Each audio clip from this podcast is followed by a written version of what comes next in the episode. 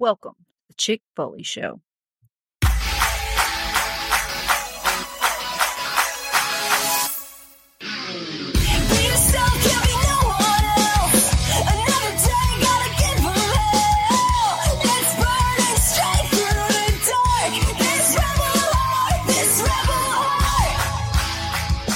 What is up, Foley fam? Happy holidays. We are in that sweet spot, that that wonderful five-day period right between Christmas and New Year's when not shit gets done. Everybody kind of just agrees. I call it American Ramadan.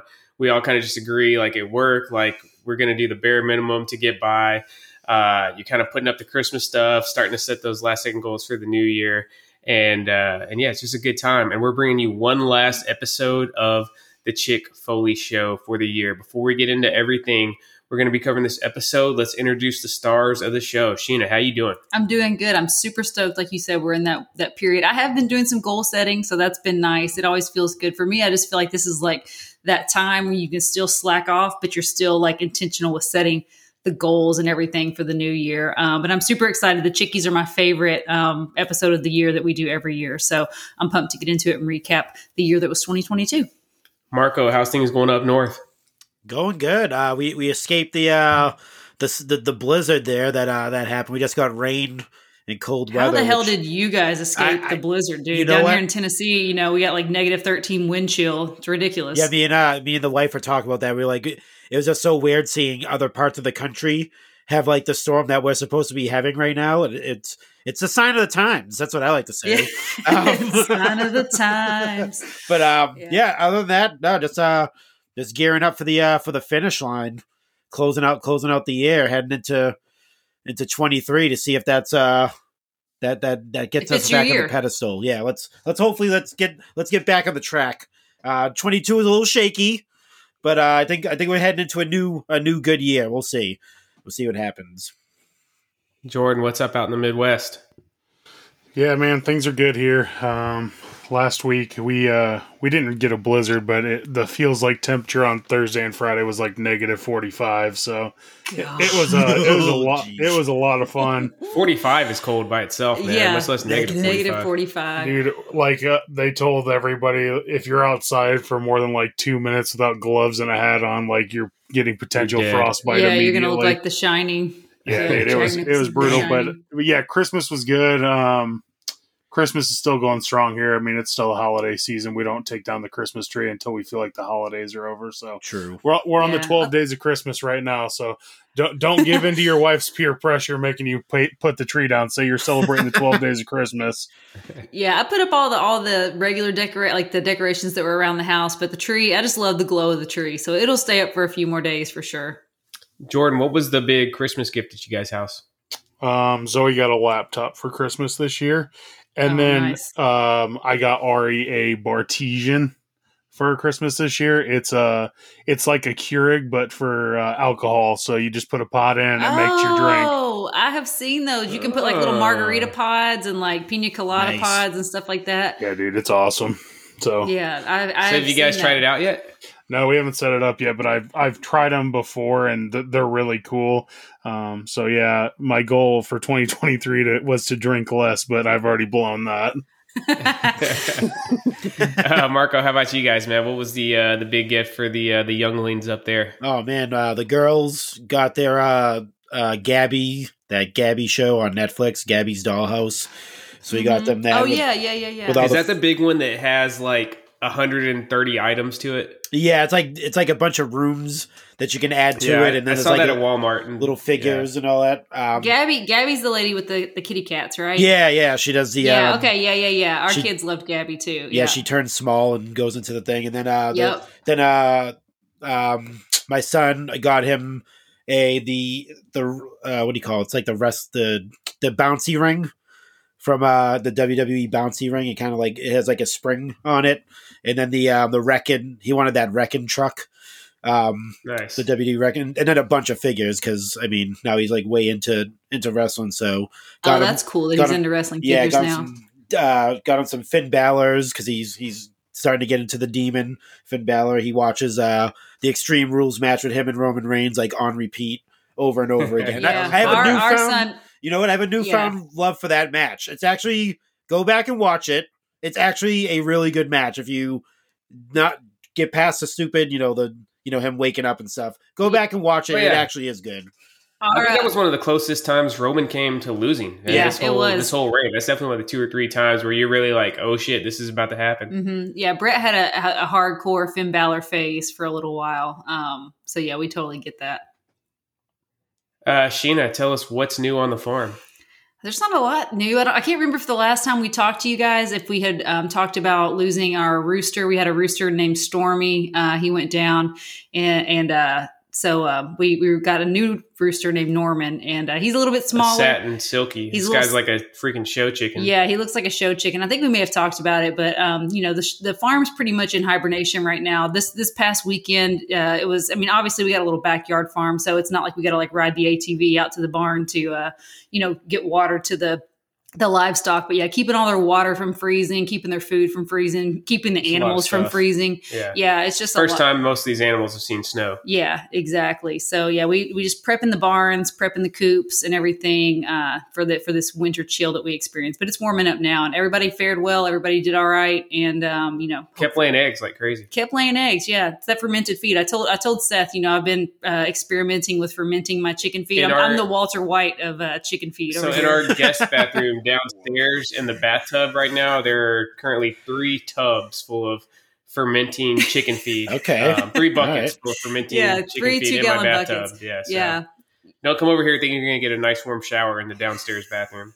I mean, I will move them. I can move them if you got if you want to take a shower by all means. But uh, yeah, I mean, no, but we don't really use that shower very much, so it's a perfect place to to ferment chicken feed right now, especially since it's so cold outside. It's one thing to look, you know, I know the real estate market's crazy right now, but when you're looking for your new house, those are the listeners that are planning on getting a new house in the next twelve to eighteen months. Make sure, make sure, make sure you got a place to keep your fermented chicken feed. It's essential. It's essential. You don't need you don't need yeah. much space to keep chickens either. So don't underestimate. You got a little small backyard. I can hit me up. I can I can tell you how to fit some chickens back there. All right, Sheen, remind the listeners where they can find you guys on social media. You can find me on Instagram at Chick Foley, Marco running the Twitter machine at Chick Foley Show. All the links to all of our partners and friends and our Pod Foundation brethren are at chick foley dot com. And uh, make sure you're following at Pod Foundation to keep up with all the wrestling content for you you need for the week. Yes, Extra Cooler Show, Coming Down the Aisle, and Turnbuckle Tavern. That is everything you need. Uh, we want to remind you guys, this show is brought to you by Ringside Collectibles. Use code Chick Foley to save ten percent on all your figure purchases. They got a lot of great stuff. The uh, the Minoru Suzuki Storm Collectibles exclusives came in.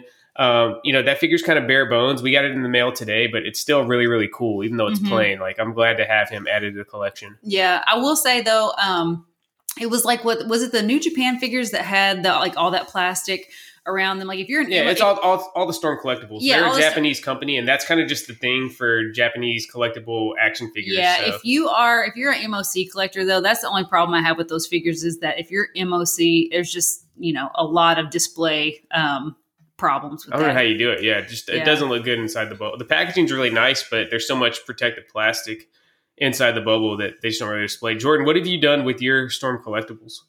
Um, I'd have to have one for me to tell you that. I thought you had the Jushin Liger. Oh, yeah, that is still in the box. So, yeah, that's the one I have. There you go. How do I know your collection better than you know your collection? Because you sent him that Jushin Liger. That's I know, why, you know, but still. like That was like over a year ago. Hey, man, I-, I can't remember everything. That's what you're here for. Like, apparently right. you're just the wizard of fucking action figures and Jordan's life. Like, oh, don't, worry, don't forget Jordan... to remind me to take a shit tomorrow morning. Seth, Seth never forgets, so trust. Uh, I also want to remind you guys, I, I don't think they've done, uh, a, I don't think they put a lot of effort into promoting it, but you can get your A E W Upper Deck cards from Ringside Collectibles as well. They got yeah. the blaster box, eight packs available for, I think, twenty-five bucks. So, you know, use code Chick Foley. That's another two hundred fifty dollars off of that. Um, we got a box in and just, just for shits and giggles, we busted it out. Yeah, I did, I did a little card nothing. break. Yeah, Sheena did her first card break today. We were hoping that we'd maybe land like an M J F or C M Punk autograph. Didn't happen. I think the best card we got was like one of those canvas M J F got a Jungle cards. Boy. No, it was a Jungle Boy uh, canvas card. Yeah. Uh, Jordan, have you messed with the A E W Upper Deck line much? Yeah, so I got like six blasters of the first series that came out um, way Sounds earlier dirty. this year. Um, but yeah, that's really the only things I've gotten. Is six blasters, is that normally like your sweet spot? Yeah, I always like six blasters. Uh, I find anything less than that isn't enough, so I, I always go with the six blaster treatment.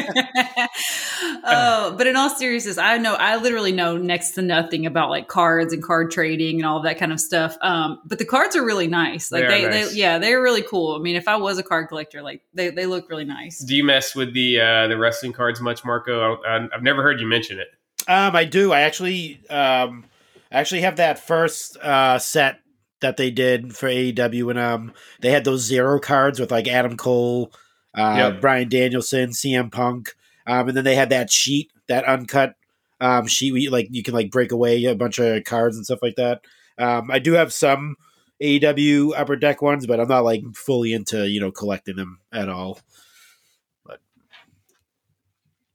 All right, let's get into why we're all here. So this has been a Chick Foley show tradition going back uh, all the way to two thousand eighteen when the show started, the annual Chickie Award. So uh, I was kind of going back through the, the archive as I was putting together the format for this. One thing I will say, you know, I, I don't know if it's a critique or if a, uh, you know, just a feature. I think we've changed up the format every single year. I think there was one year where we just, we offered up the nominees and let the Foley fan yeah. vote on them. Um, there was one where I think you just put it out to the the mass Instagram mm-hmm. audience to vote. Uh, we and we also just kind of come up with them on our own and, and made the picks. Th- this year, we, we changed up the format a little bit once again. All four of us um, have made our selections. However, it was kind of it was done blindly, so nobody knows when anybody else picked um, until we're going live right here on the air. So it should make for some some fun discussion. Then we open it up to the Foley fam and the Facebook group as well. So we'll kind of we'll pepper in some of their responses as we go. Um, Sheena, what what what do you like about doing the the Chickies? I just think it's cool. I think just reflecting on the the year past, um, you just especially this year, I feel like well, so much has happened personally in our lives. Like I feel like it's been a whole lifetime since January twenty twenty-two.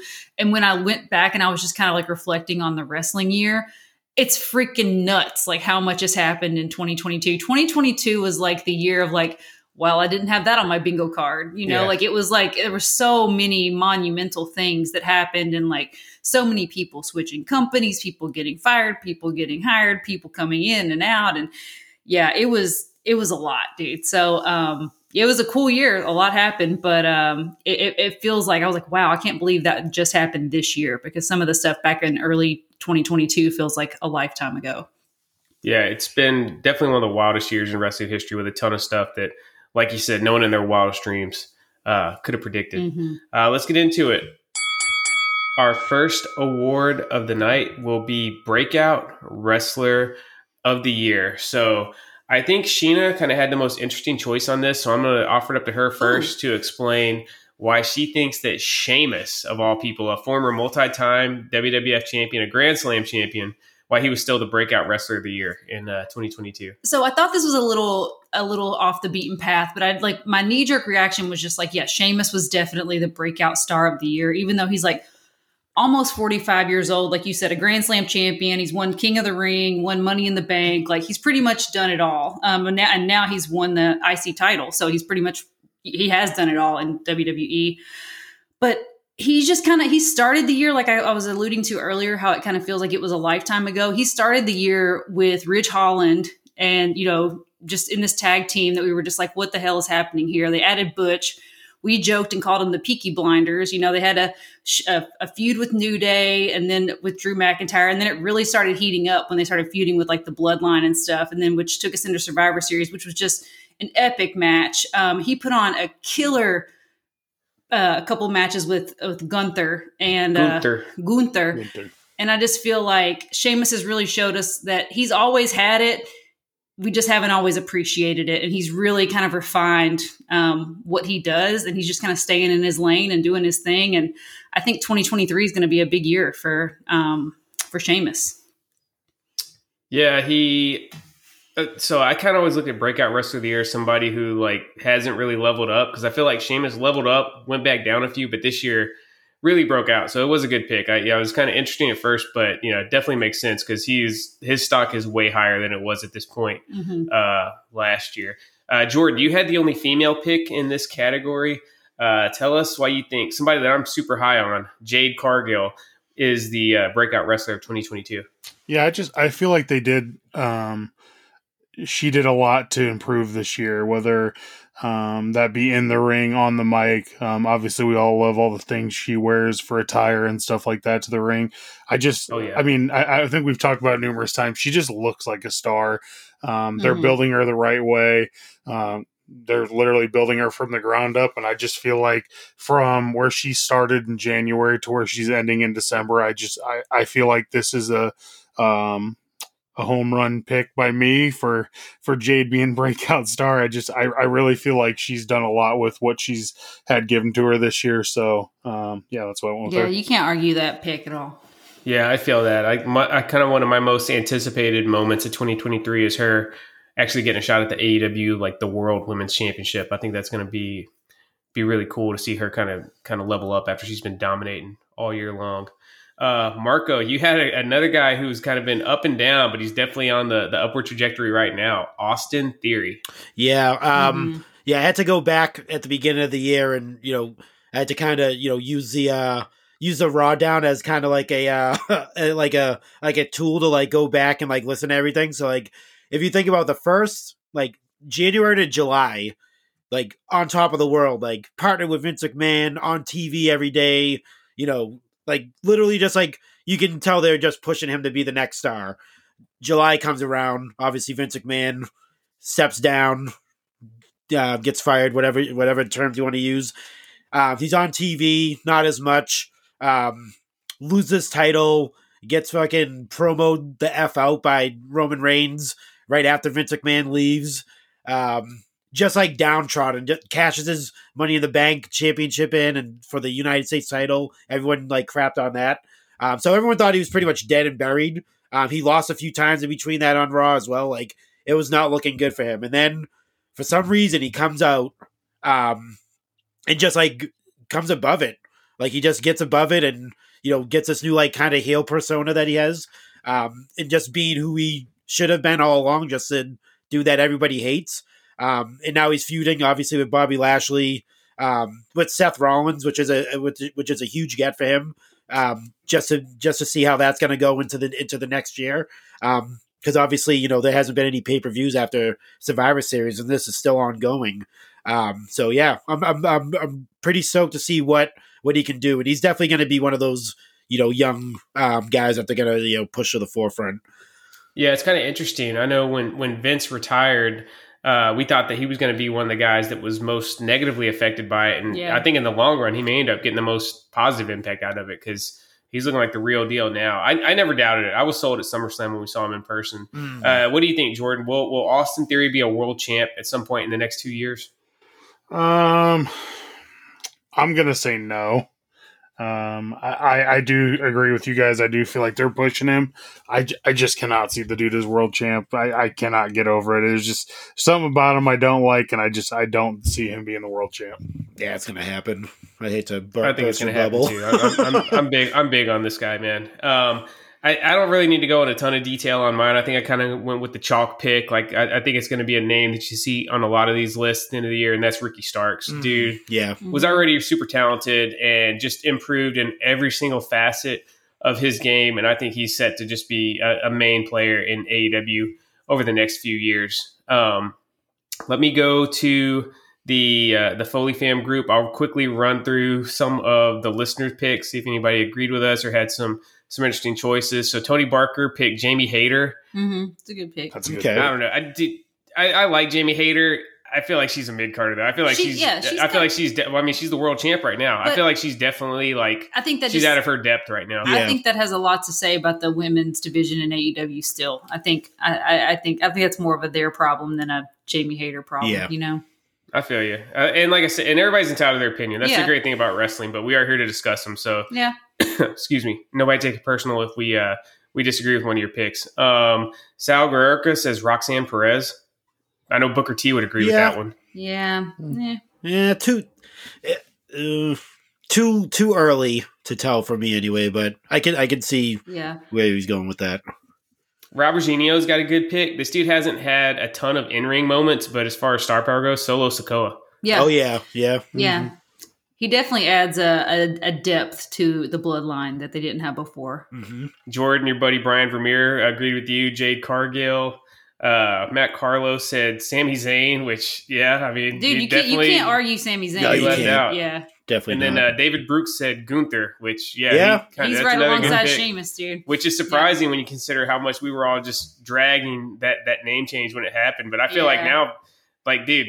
The old man still got it, man. Like, somehow or another, dude, freaking Walter's just faded away. I feel like I don't yeah. even remember it anymore. You know? yeah. I got to, like, remind myself that uh, this dude I still, I still out. prefer Walter, but, uh, I mean, he's he's done so much to overcome the Gunther name. He's actually made it cool because he's still just a badass. So, I mean, whatever whatever Walter Gunther does, like, I'm here for it.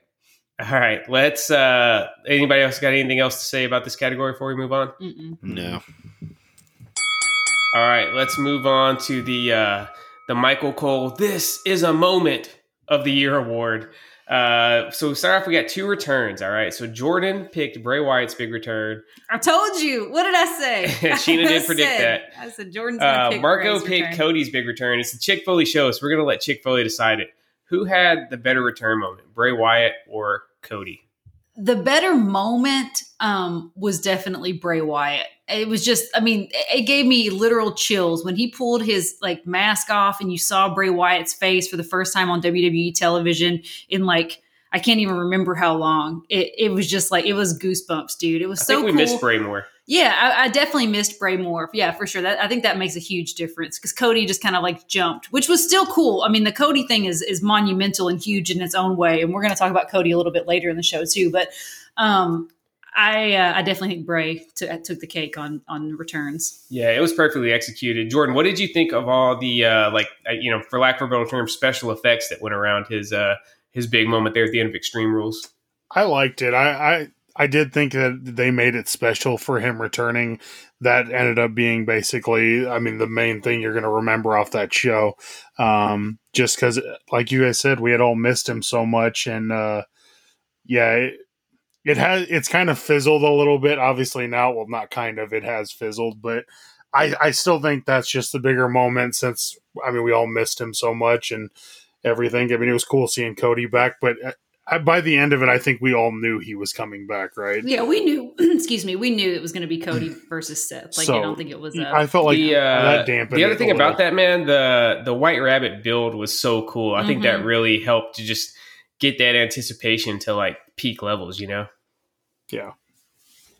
Um, do you know he came back this week? He wrestled at the M S G show over the weekend. He wrestled Jinder Mahal, so he has had a match now since night. he's been back.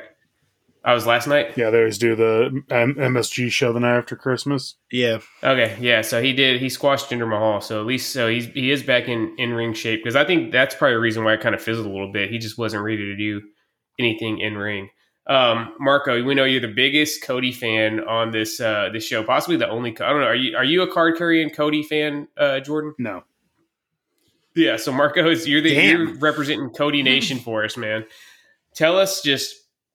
what were the emotions kind of, you know, running through your heart, running through your veins, whatever, even though we all knew it was coming when the lights went out and uh, Cody's music hit it was at a, WrestleMania against Seth? It was more or less adrenaline in your soul. If you didn't have that, I mean, I don't know what anyone's, uh, I mean, I mean, you, we can, you know, we could bash Cody all we want, but go back, watch that entrance and tell me there's not a, uh, it's not, there's no crickets. I'll tell you that much. No, when, was, uh, when his music cool. hits and he rises up from, that, from yeah. that thing, yeah, everyone went nuts. Like that was like that moment was crazy. I know everyone, you know, he kind of looked flustered a little bit, um, and he said himself he was kind of like taken aback. But to have a debut like that at at at WrestleMania of all of all shows, um, and have that reaction and have that opponent as well, um, you you couldn't ask for a, for me you couldn't ask for a better debut because I mean besides Bray Wyatt, a lot of the debuts. Um, of anyone returning has been very lackluster.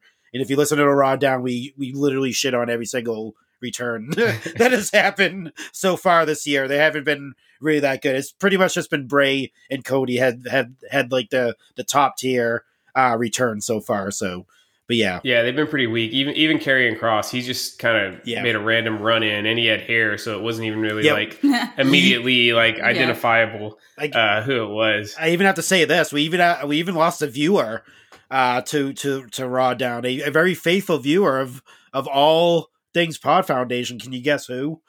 T N T. T N T. Yeah. He's, what yeah, he doesn't want to listen to us anymore because we were making fun of all the uh, all the returns at those the, the failed wow. returns. So we kind of if, if, if you've lost T N T, you've lost the people, dude. I mean, yeah. we I mean we, we we're being honest. We're not gonna we're not sugarcoating. I mean, we're gonna tell you how like it is. If you don't you don't like it, then I mean, I guess you can listen uh, to something else. I mean, I Sheena's pick. It, it was it wasn't my choice for moment of the year, but it was definitely my favorite moment of the yeah. year. The end of Survivor Series, Jey Uso mm, and Sami Zayn finally yeah. hug, and Sami's accepted Aww. as part of yep. the bloodline. Dude, I popped so hard. I just was like, I couldn't believe what I was seeing. The moment, the build up to the moment where Sami keeps Roman from getting pinned, and then he gets Kevin Owens down, gets Jey the pin, um, and then it's just this like kind of like semi-tense moment after War Games, and then Jey Uso just goes in for the bro hug, dude. And it was just, it was glorious in every way possible. And it was just excellent storytelling. It was everything that you want out of a long-term story. And Sami had just been, I don't know. I, I just thought like Sami had given new life to the bloodline. And finally for him to just be like, you know, an honorary certified Uso in there, in the bloodline, like no questions. Like it was just, it was wonderful. Yeah, it was quite the moment. Um, you know, I hate to plug a non-Pod Foundation podcast, but go back and listen to uh, Cheap Heat a few weeks back. Sami Zayn was on there for an interview, and he talked about like how real that moment got. Because, you know, Sami used to do six-man tags with the Usos back in the O G N X T days in like two thousand thirteen, yep. two thousand fourteen. So these guys really are tight in real life. Mm-hmm. And, you know, they were also happy with how the match went down and how everything came off at Survivor Series. Jey was supposed to hesitate for a couple more beats. It was supposed to be about a four or five second long stare down there. Um, but they were kind of just like so overcome with the emotion that it ended up being, you know, Jey ended up kind of rushing into it.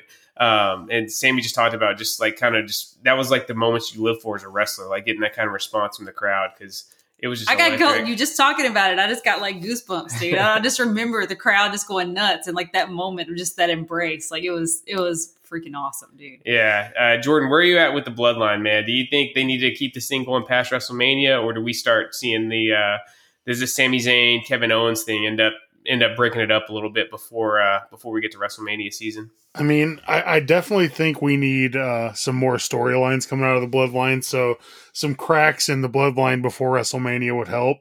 I don't think they break up before WrestleMania, but I think we start to see the cracks.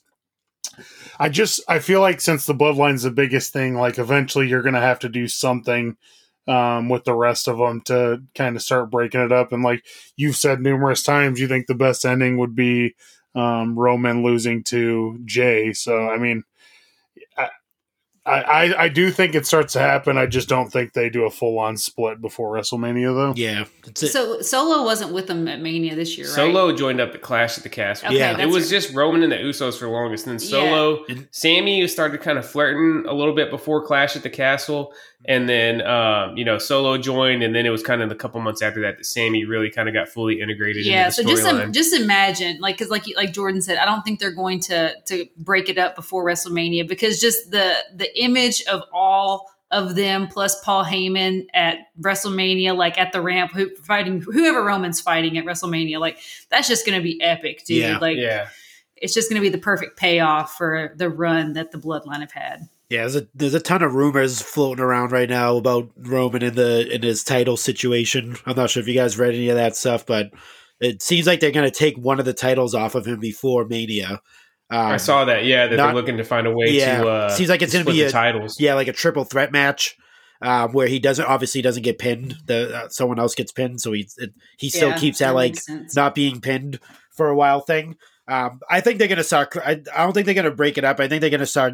Put like like uh, Jordan said, put some cracks into it, and you know, start having that dissension between. Uh, yeah, I can see I can see Roman versus Jey at SummerSlam. Yeah. yeah, yeah. I think I don't think Jey's going to beat Roman for the belt. I think Roman's going to lose the belt to somebody else, and then as the bloodline storyline carries on, it ends with Jey. Yeah, beating I think, Roman. I just feel like that's that's got to be where it goes. Yeah, I think another thing people have to watch out for is uh is Solo. Um, Because he never raises his hand at all when they're doing the ones, if anyone ever notices that. Always keeps his arms crossed, doesn't really, like, is kind of disengaged with everyone else, kind of steps, like, even when they're staying in the ring together, he's kind of spaced between the rest of the group. Um, so I, I, I encourage everyone to keep their eye on Solo and what his intentions are going into Mania. That's hmm. all I'm going to say.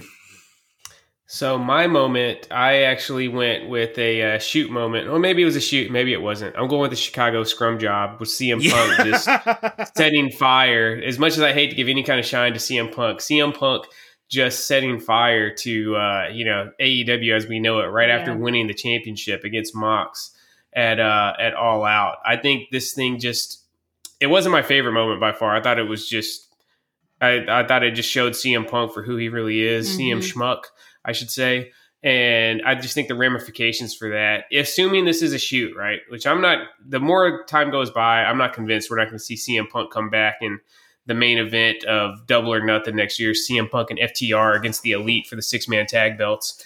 Um, but That's the I just, timeline. Yeah. I just think the, all the attention, every, all the just shit it kicked up in A E W and just the way that affected everything, to me, that was, that was the moment of the year. Yeah, I was trying. I was trying to keep mine lighthearted and positive, but yeah, if we want to go down the, you know, one of the shitty things that happened in twenty twenty-two, yeah, that was definitely it. Just being just absolute shit show for A E W. I can't believe nobody picked Vince McMahon retiring. For I was just about to say that. Yeah. yeah, I was surprised nobody picked. That's Vince, crazy. But I feel, yeah, like, I feel like nobody wants to talk about it. It's just and like, the other uh, thing is like things just. I mean, it was it wasn't really a dramatic change. There was a bunch of like small differences that added up to a lot, mm. but stuff just kept on humming, right? Mm-hmm. Like I think in some ways, I you know, give credit where it's due. Like Vince is the reason why we're sitting here doing this podcast right now. Yeah, but uh, you know.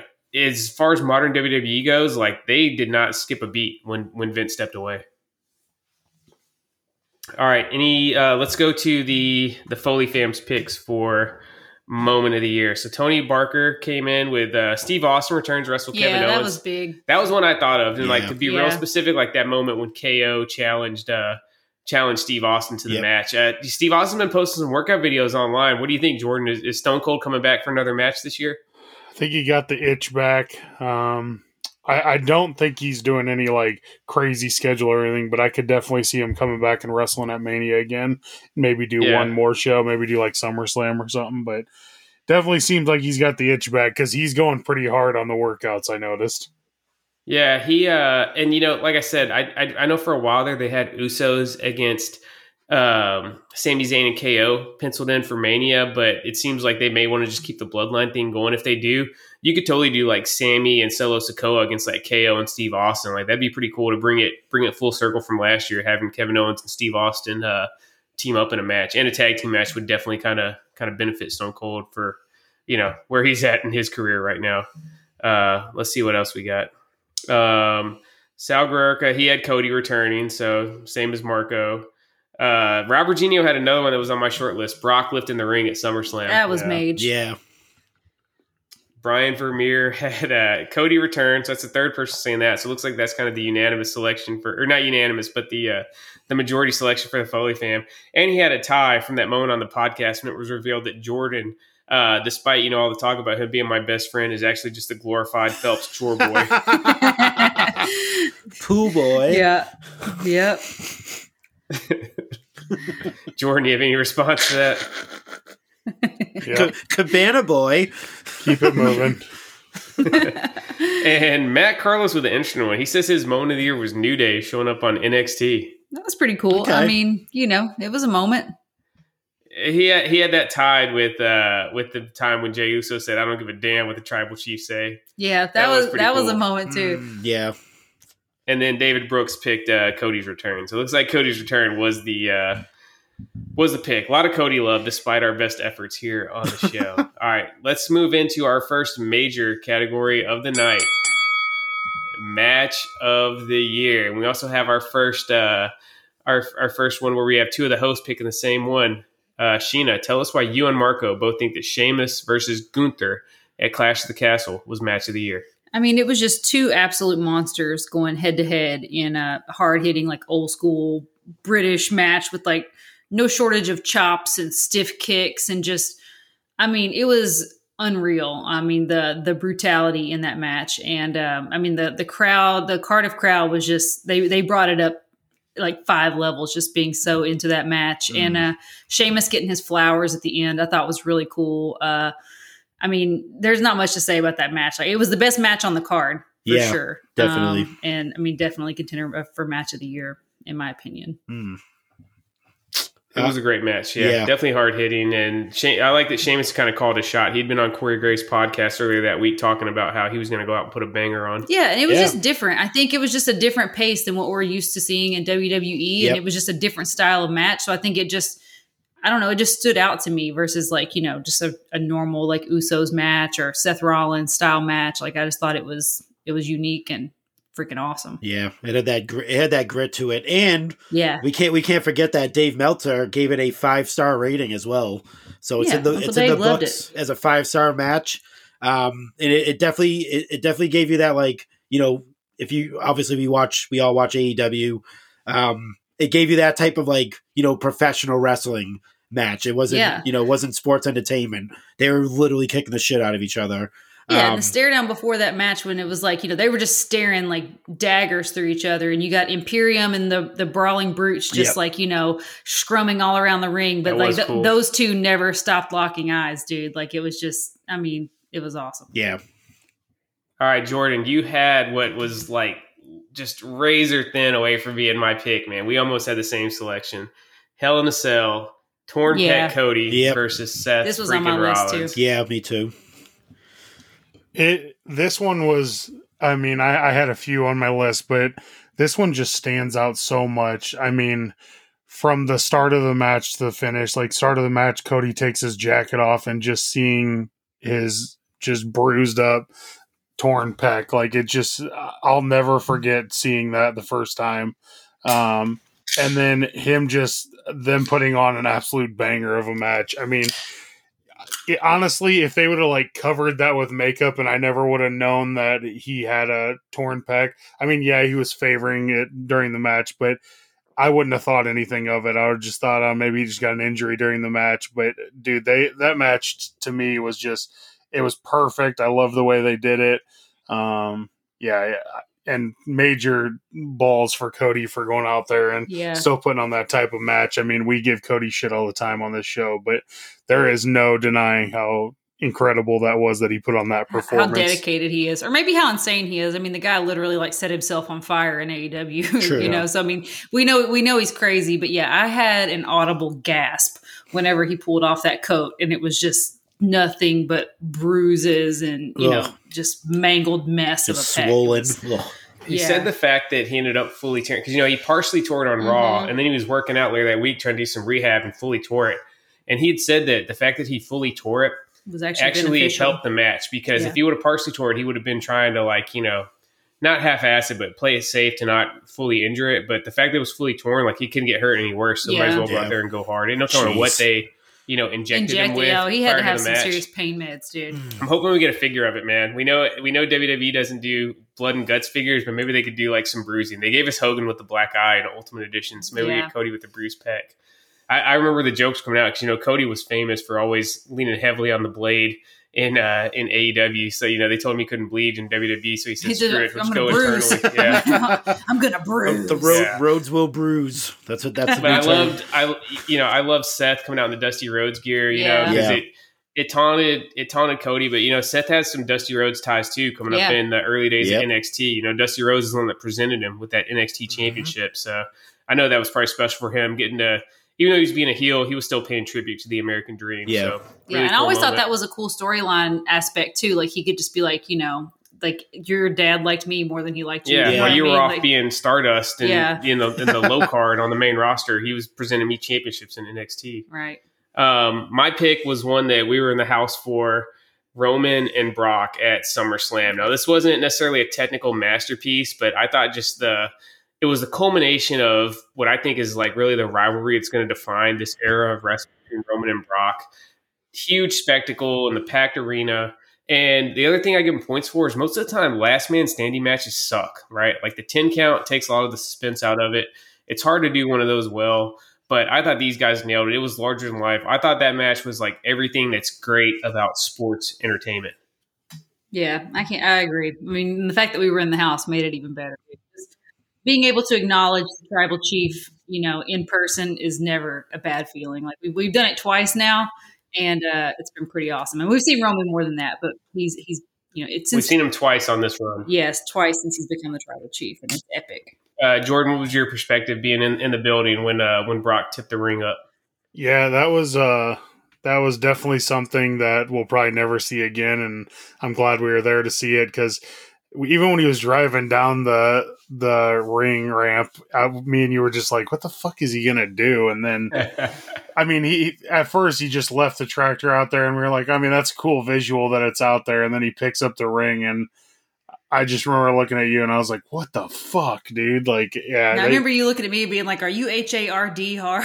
Right well, no, now? I was looking at you. Know, driving his, no, his tractor. I, I was making sure that you were A W A K E awake. More than anything, but we went hard, dude. Because remember, we were at G C W the night before till it was almost three in the morning before we got home. Got an early start going to StarCast, and we started drinking hard yeah. at like eleven thirty, dude. Yeah. Like pounding beers. This is in the midsummer heat in Nashville. Like, yeah, I remember I, I was so drunk, I had to like like kind of like give myself a little slap to make sure I was really seeing what I thought I was seeing. It wasn't just like, you know, passed out having a dream about Brock tipping the ring up. Man. Yeah. Oh yeah. There was a couple of times during SummerSlam that I uh, I, I dozed off, but I, I was I was fully awake and fully engaged for uh, for Rock versus Bro- Rock versus Broman. Oh yeah yeah. Wow. High noon's kicking in. Yeah. All right. So some of the other picks: Tony Barker. Of course, Jordan's B F F in Nebraska picked Cody versus Seth, Hell in a Cell. Probably watched that match together. Uh, Sal picked Roman and Drew at Clash at the Castle. That was a fun match. That's yeah. why, I, I, to me, it's a toss-up between that one and Sheamus and Gunther for best. I think Sheamus and Gunther was the best wrestling match. I think Roman and Drew was the best like professional wrestling match mm-hmm. from, from that show. Uh, Rob Virginio picked Cody and Seth. Brian Vermeer picked uh, picked Finn versus Edge in their big I Quit match from Extreme Rules. That one was pretty cool.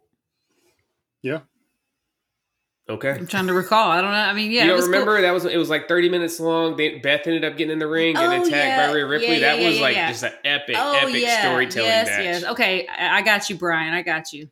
Matt Carlos picked, you know, the I think he, him and Joey Harrison are the only two actual professional wrestlers in the group. Uh, he, so I, I, I really value his opinion on this. He says Cody and Seth from Hell in a Cell, and David Brooks does. So it looks like Jordan won this one, man, with uh, with that pick. Yeah, you can't go wrong with that pick.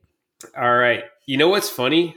No A E W matches on this when A E W is supposed to be like the mm-hmm. work rate company. Like, what do you yep. guys think about they that? They had a, they had a struggle year this year. I think A E W as a whole just kind of had a, a, a down year. The other thing I think A E W suffers from is like like um, like the Doritos effect, right? Like all pretty much all Doritos, the flavor's really, really good, yeah. but it makes it to where like there's no one that like stands out. I feel like A E W yeah. like in W W E, when they really put on like just a gem of a match, it stands out so much. Um, mm-hmm. I mean, Jordan, you're like Mister Work Rate on here, dude. What what do you think? Why was there no A E W matches that got any big consideration this year? I, I, I agree with you. I think they all just kind of run together sometimes, and it, it hurts them more than it helps them. I mean, they do put on a ton of classic matches, but yeah, the problem is they just they all run together like. Every month, it feels like we're seeing a really good A E W match, like a dream but by match, the next yeah. month, you've you've already forgot it.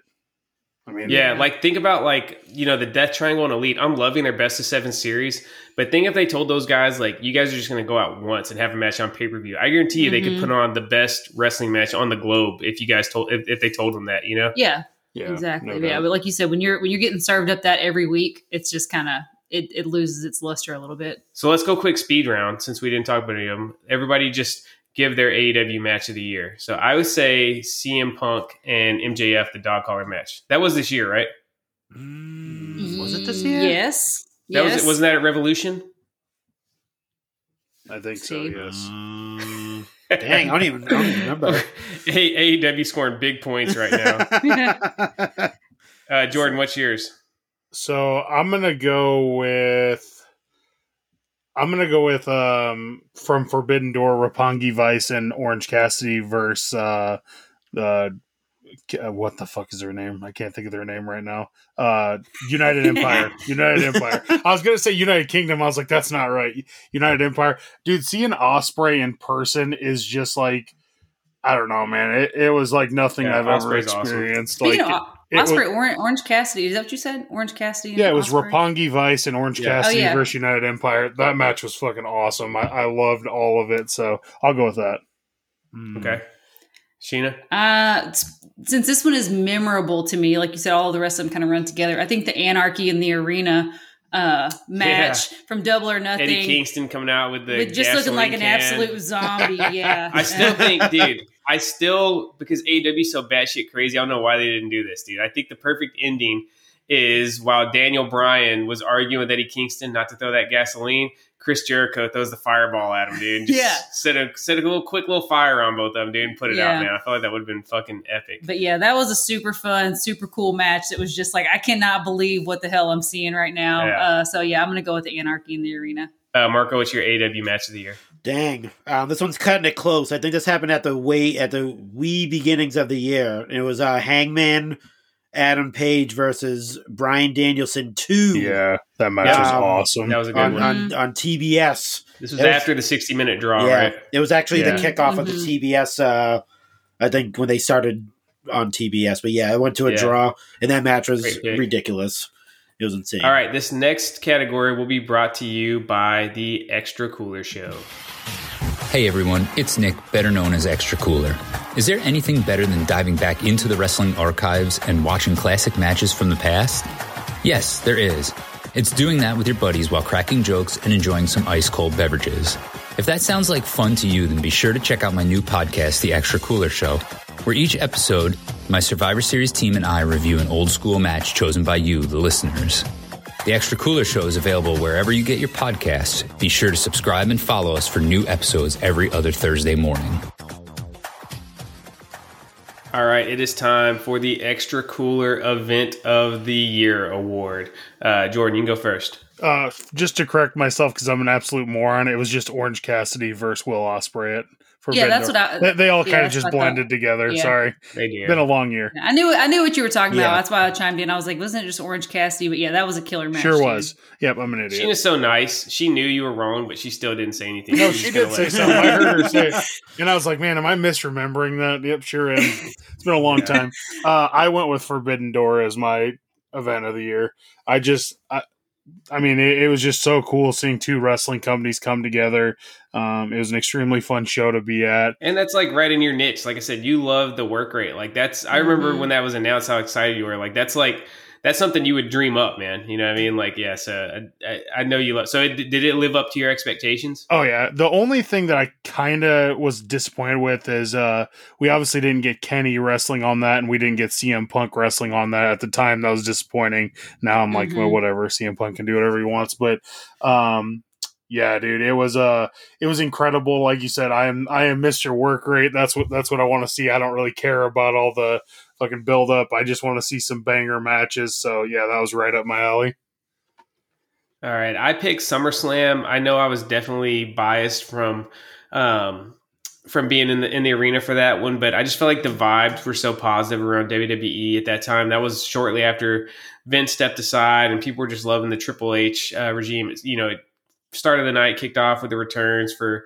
For Io Shirai and, and Dakota Kai, and they just kept it going all night long. Continuing with my match of the year, so that was my pick. I, I thought about it, but I just didn't really think it was a good enough event to um to really win this award. But I gave a lot of thought to the people versus G C W, because that was just fucking bananas. Yeah. Seeing that G C W show in the front row. Yeah, that was cool, dude. I mean, besides the guy getting, you know, his, his arm, arm sliced, sliced that open. Could have been us, dude. If we were one seat over, that would have been. Oh, I had, I had, Jordan. yeah, I had glass dust, light tube dust all over me. You know? I'm still mad I didn't grab the end of that light tube, man. I feel like I should have took that for a souvenir. yeah. uh, Marco and Sheena had the same pick on this one with Survivor Series. Sheena, tell us why you loved the return of War Games on the main roster. I just thought it was awesome, man. And having the having the bloodline in a War Games match. The women's War Games match was good too.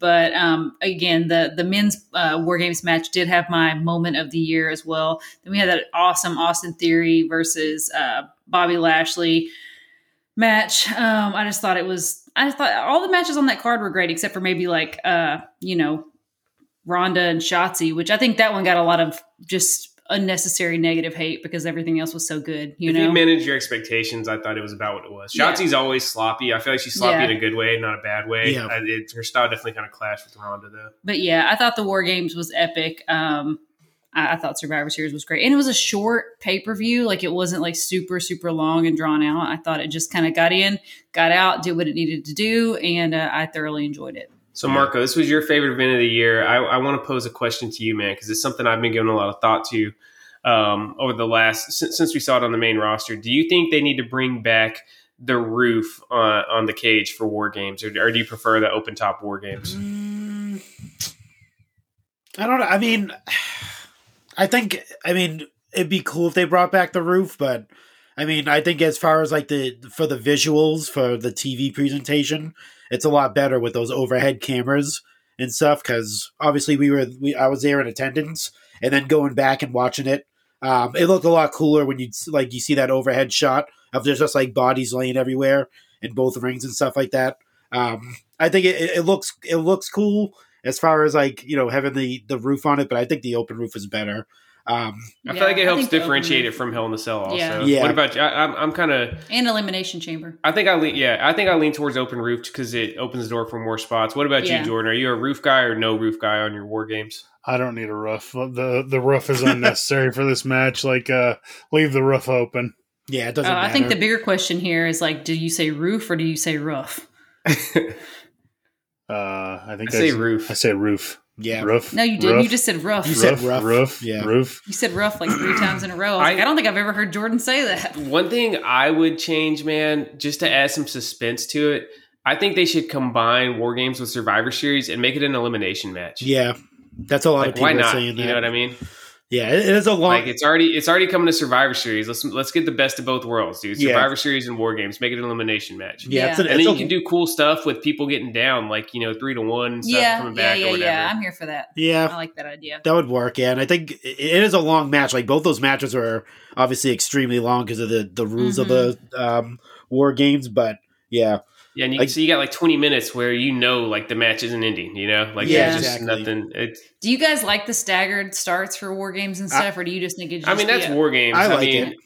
Yeah, I think I think they could shorten it up. Like yeah, maybe they definitely make it, need to make yeah, it shorter. Shorten, shorten it up a little bit. Um, and I'd even be cool if they did away with, like, the handicap thing. Like, just do, like, each team gets another person entering at the same time. Man. I kind of like yeah. the they, handicap thing. I like I like the uh, I like the fact that someone gets, like, you know, gets the upper hand. Um In, in the match. Yeah, but then you could you could have situations where like, you know, two guys come out of the cage at the same time and they're like brawling on the outside. You uh, know? Yeah. And if you brought if you brought back the elimination rules, then you could still get the handicap thing going sometimes. True. Yeah. yeah. That's that's true. Yeah. yeah. I, again, like with Sheena, I didn't I didn't pick it because it was like the best, you know, show of the year. I picked it more of a sentimental thing because it was, you know, Favorite. my first show of the year. I I haven't been to like a live event and like obviously since like the pandemic and stuff. And then obviously it was my, you know, my son's first ever That's awesome. W W E that is cool. show, and he was able to, you know, see his favorite uh, Roman Reigns, acknowledge his tribal chief, and you know, just being amongst. You just forgot like how great it is just to be amongst, like for me anyway, being amongst other wrestling fans, and you yeah, know, like that's that. That's how he felt at SummerSlam. No negativity, just like just fun. Like he's walking around with his two belts, and everyone's just like, "Oh, look at him! Look at the little tribal chief!" and all. So it's like you just you just forget like the camaraderie that happens with like you know. But you see a lot of toxicity on, you know, with, with wrestling fans and stuff like wrestling that. Wrestling on, fans online, on the yeah. me, on the social meds as they call it. But uh, when you yeah. see it in whenever person, we're, whenever we're all together in person, it's, yeah, it's, it's all that stuff goes it's away. All love. Yeah. It's everyone loves each other, and you know, it's it, it's good times. But yeah, War Games. I mean, like I said, I mean the War Games show was great. Um, both matches were awesome. The the women's match was. I, I, I the only thing I didn't like about it was the the, the reception that. Oh, the lack of rece- uh, reception that Nikki Cross got when she came out. I'm not yeah, sure how it came flat. across on T V, but it was like yeah. it was a pin drop uh, mm-hmm. in that arena. So other than that, it was it was great. All right, let's get to the Foley fan picks. Tony Barker also picked Forbidden Door, just like Jordan. Wow, shocking! Nice. I mean, we so were in the house for it, so it kind of kind of is a lasting one. So. Sal Garecta picked WrestleMania. Uh, I, I gave some thought to, to WrestleMania, but okay. there was just there were still a few too a few too many weak spots on the mm-hmm. show for me. Uh, Robert Gino picked Clash at the Castle. That was a good All one. Right. Good pick. Uh, Brian Vermeer picked WrestleMania. He says it's always WrestleMania mm-hmm. every year for me. Yeah. No, no shame on that. Matt Carlos, our our pro wrestler man, he picked uh, WrestleMania as well. So and then okay. David Brooks picked Clash at the Castle. Wow. All right, so we are almost an hour in. We still got quite a few awards to go. We're going to go a little bit faster on this one. So the uh, the hosts were split right here for Tag Team of the Year. So I'm going to toss to Sheena. Me and Sheena picked the Usos. Jordan and Marco picked F T R. Sheena, I mean, okay. tell us uh, why the Usos uh, are better than F T R. Okay, so first of all, they were P W I's Tag Team of the Year for twenty twenty-two. So they, you know, are obviously better. All right, than, they got the P W I dust sprinkled yeah, on them. Um, they surpassed the New Day's four hundred eighty-three day uh, record for longest reigning Tag Team yeah. champions. They, pa- they surpassed everybody. They surpassed yeah. Demolition, yeah, New Day. They are the, yeah, the longest reigning Tag Team, cha- undisputed yep. yes. Tag Team champions. Um, they're in the most compelling long-term program the company has produced in the last few years. Um, Decades. Yeah. And, uh, you know, they've they've allowed the honorary Usos. They brought Sami Zayn into the fold and made him like a highlight of the show, too. So they've they've brought up other players in W W E. So they're they're bringing everybody up. So And, you know, Roman Reigns is in the midst of the longest title reign in almost forty years. The Usos have been there every step of the way helping him out. Yeah. Like, let's not lie. Like yeah. Roman, he's the tribal chief. He's the man. But it's been a handful of situations where if Jimmy and Jay didn't show up, he's yep. probably dropping those belts. Yep. So, uh, I mean, they're just, they're the best, dude. There's just no two, way, no two ways about it. And Jordan, let me just ask you one quick question. In the last three hundred sixty-five days, have a, how many of those days did F T R hold the A E W Tag Team Championships? Real a, quick, just looking for a number here. Yeah, that is a problem. You are right there. that I, is I think a problem. It's, it's less than one, right? I, yeah, I think it's less than one. Dude, okay, all right. Oh, Jordan, do you, uh, let's let's do this. Jordan, do you want to take this? Because we we went into like a on the Raw down. We went into a huge discussion on this about um, why the Usos should have not been the number one uh, tag team in P W I. It should have been F T R. Um, so mainly, uh, not, not because of the A E W titles. Um, And I'm going with the work rate side, where you know where Jordan is is a is a professional. If you're saying the Usos don't got work rate, then they, you're absolutely bananas. You're uh, nuts. Jordan, take take it away from me. I know I know you get I know you get so, some uh, fire. So the me and Seth talked about the P W I five hundred. It goes July to July, so that's that's only accounting for half of this actual year. Yep. Um, I just feel like F T R had the best year for any tag team. I mean, their matches with the Briscoes this year are on the top of a lot of the tag team lists for match of the year. Um, they held three t- titles in three different companies. I know they didn't hold the A E W titles, but um, three major titles this year. I just, I, dude, I feel like everything they did this year, like uh, they have so many memorable matches and stuff. And yeah, you guys are right. The Usos are the champions and the biggest company in the world, but they are the champions in one company and they wrestle on one show. F T R was putting in work every night of the week on three different, four different shows a lot of times. So I, I don't know, man. I just, I feel like this was F T R's year. And if there's any year you're going to give F T R the, the major shine, this should be their year for me. Yeah. Yeah, we were we were dogging on him, but we love F T R. Oh, yeah. Don't be wrong. I, I was one of the few people that shelled out the money to order that Ring of Honor pay-per-view just so I could see them and the Briscoes kind of end off their They team. were definitely so on my list. We yeah. love F T R. I considered but F T R, I, but I just can't. I, I still can't get against the Usos. The Usos. Yeah. yeah, I'm not going to. Homers. All right, this this next award is. Uh, They're not going to hire you. This next award is uh, is brought to you by our good friend uh, J-Bone John Swallow at Coming Down the Aisle. Coming down the aisle. If you want to feel the roar of the crowd, then strap on those spandex undies and listen to the Coming Down the Aisle podcast hosted by me, J-Bone. Each week, I have a guest ranging from wrestlers, podcasters, and even some family members. The guests pick the match, and we talk about it along with their fandom. Also, each week I provide my analysis in the wide world of wrestling and some figure talk. So get on, eat up, and subscribe to the Coming Down the Aisle podcast on Apple, Spotify, or wherever you get podcasts today. Ooh, yeah, dig it. All right, J-Bone, man, no hate. I promise it's just coincidence. This is the way it worked out with the format, but Coming Down the Aisle and J-Bone are sponsoring the award for the worst wrestling figure of the year. Uh, we're going to keep the Usos talk going. Sheena, tell us why you selected Elite ninety-five Jimmy Uso for the worst pick of the year. Because it was not a Jimmy Uso figure. It was a Jey Uso figure in a Jimmy Uso box. And they actually, you can't even call it a Jimmy Uso box. It literally just said, Jey G- Uso's face it literally on the just box said, here. Yeah, Jimmy Uso is the name, but the photos and the photo on the back were Jey Uso. And the figure was freaking Jey. So it was, I don't know how you let that happen as Mattel. I understand they're twins. I get that, dude. They're not identical, though. But they're, yeah, they're not identical. And they, they've done a lot to, like, kind of differentiate their looks and their style their and hair, stuff. Their they have hair. Different tattoos. Yeah, I just feel like... like Jimmy's a little bit, like, thicker. He's like, a little thicker, yeah. I mean, how, how do you even let that happen? So, dang. To me, that was that was botch of the year, especially for a tag team that is, uh, you know, again, the best tag team in the world. It so. just goes to show you how hot the Usos are. That figure has gotten really hot on the secondary market. Yeah. People just want to have that awesome Usos. Uso, so, yeah, yeah, they're pairing that with the Elite ninety-one Jey when... figures don't even really match, and they're both Jey Uso. Yeah, um, I pray that Mattel. You know, it's awesome that they're giving us a Ultimate Edition tag team with the Usos. It's going to be a Ringside Collectibles exclusive at some point in twenty twenty-three. Use code Chick Foley to save ten percent. But if you guys go back and watch the Ringside Fest videos, even on the videos, Jimmy holds up his figure and he's like, "No, it's Jey. This is Jey," and they got to correct him and be like, "No, that is you." So like, even the oh Usos are God. in on it, dude. That, yeah, like, they know these figures are off. I man, mean, you, so. you you can look. I mean, dude, you just look at it. That is absolutely Jey Uso, dude. Yeah. No, no denying. Hope, hopefully, I pray that they get it fixed because I'm really excited to get that Ultimate Edition Uso set. Uh, the bros were all united on this one, man. Me, Jordan, and Marco, all three had the Jazzwares Owen Hart oh, figure yeah. pick for worst of the year.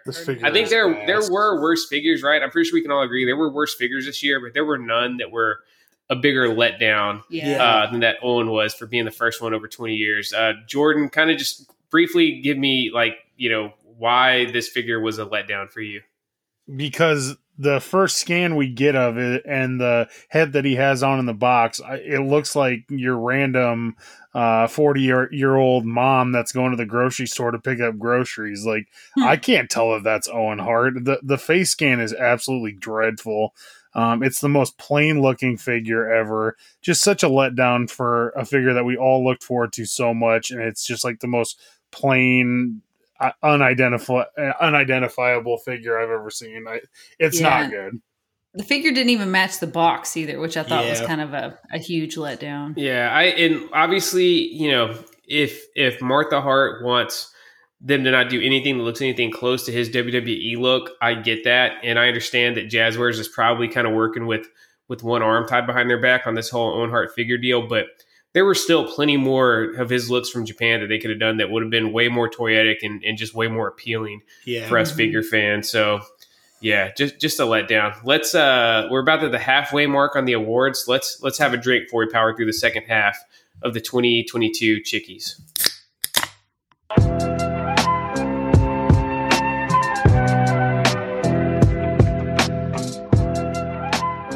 All right, it's time for the last beverage break of twenty twenty-two. This is where we all go around and talk about what we're sipping on as we pod. I'll get it started. I am drinking John Cena's favorite beer, Coors Banquet. Not Coors Light, which Ugh. I hate Coors Light. That's like my least favorite beer, but I, I kind of like the Banquet beer, man. It's uh, I, I got some nice sixteen-ounce pint cans, and uh, it's going down smooth. So Coors Banquet for me. What about, are you guys fans of uh, Coors? No.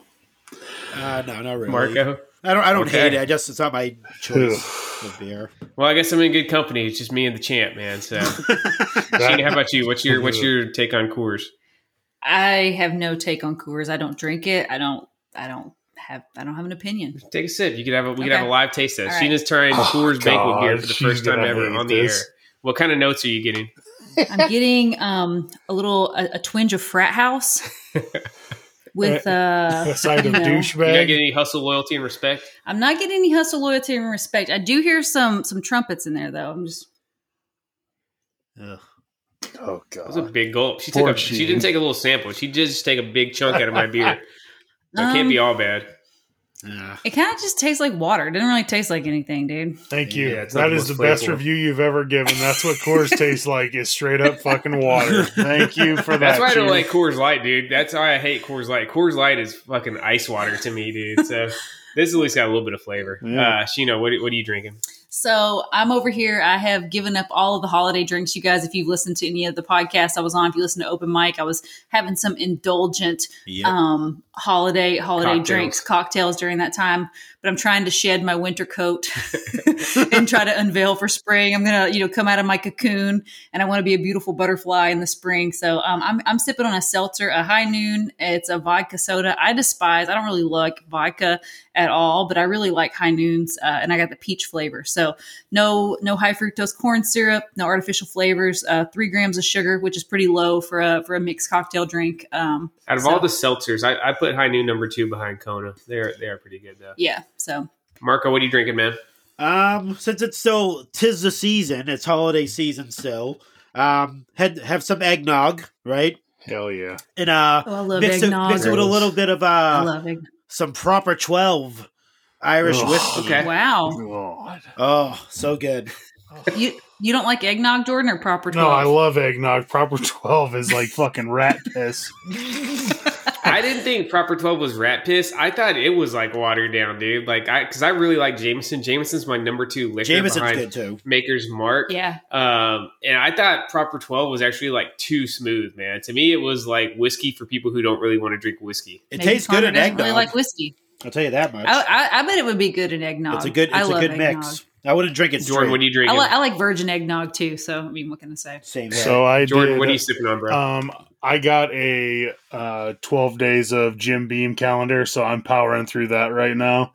Um, nice. I did a uh, Coke and Jim Beam earlier, and now I'm on a Coke and vanilla Jim Beam right now. Ooh, vanilla Sounds Jim Beam. Good.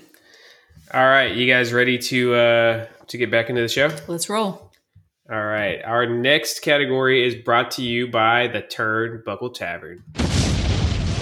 Drop by and visit the Turnbuckle Tavern, where every Thursday we give you the most in-depth analysis of all things A E W, as well as dive into Impact Wrestling, N W A, and all things indie.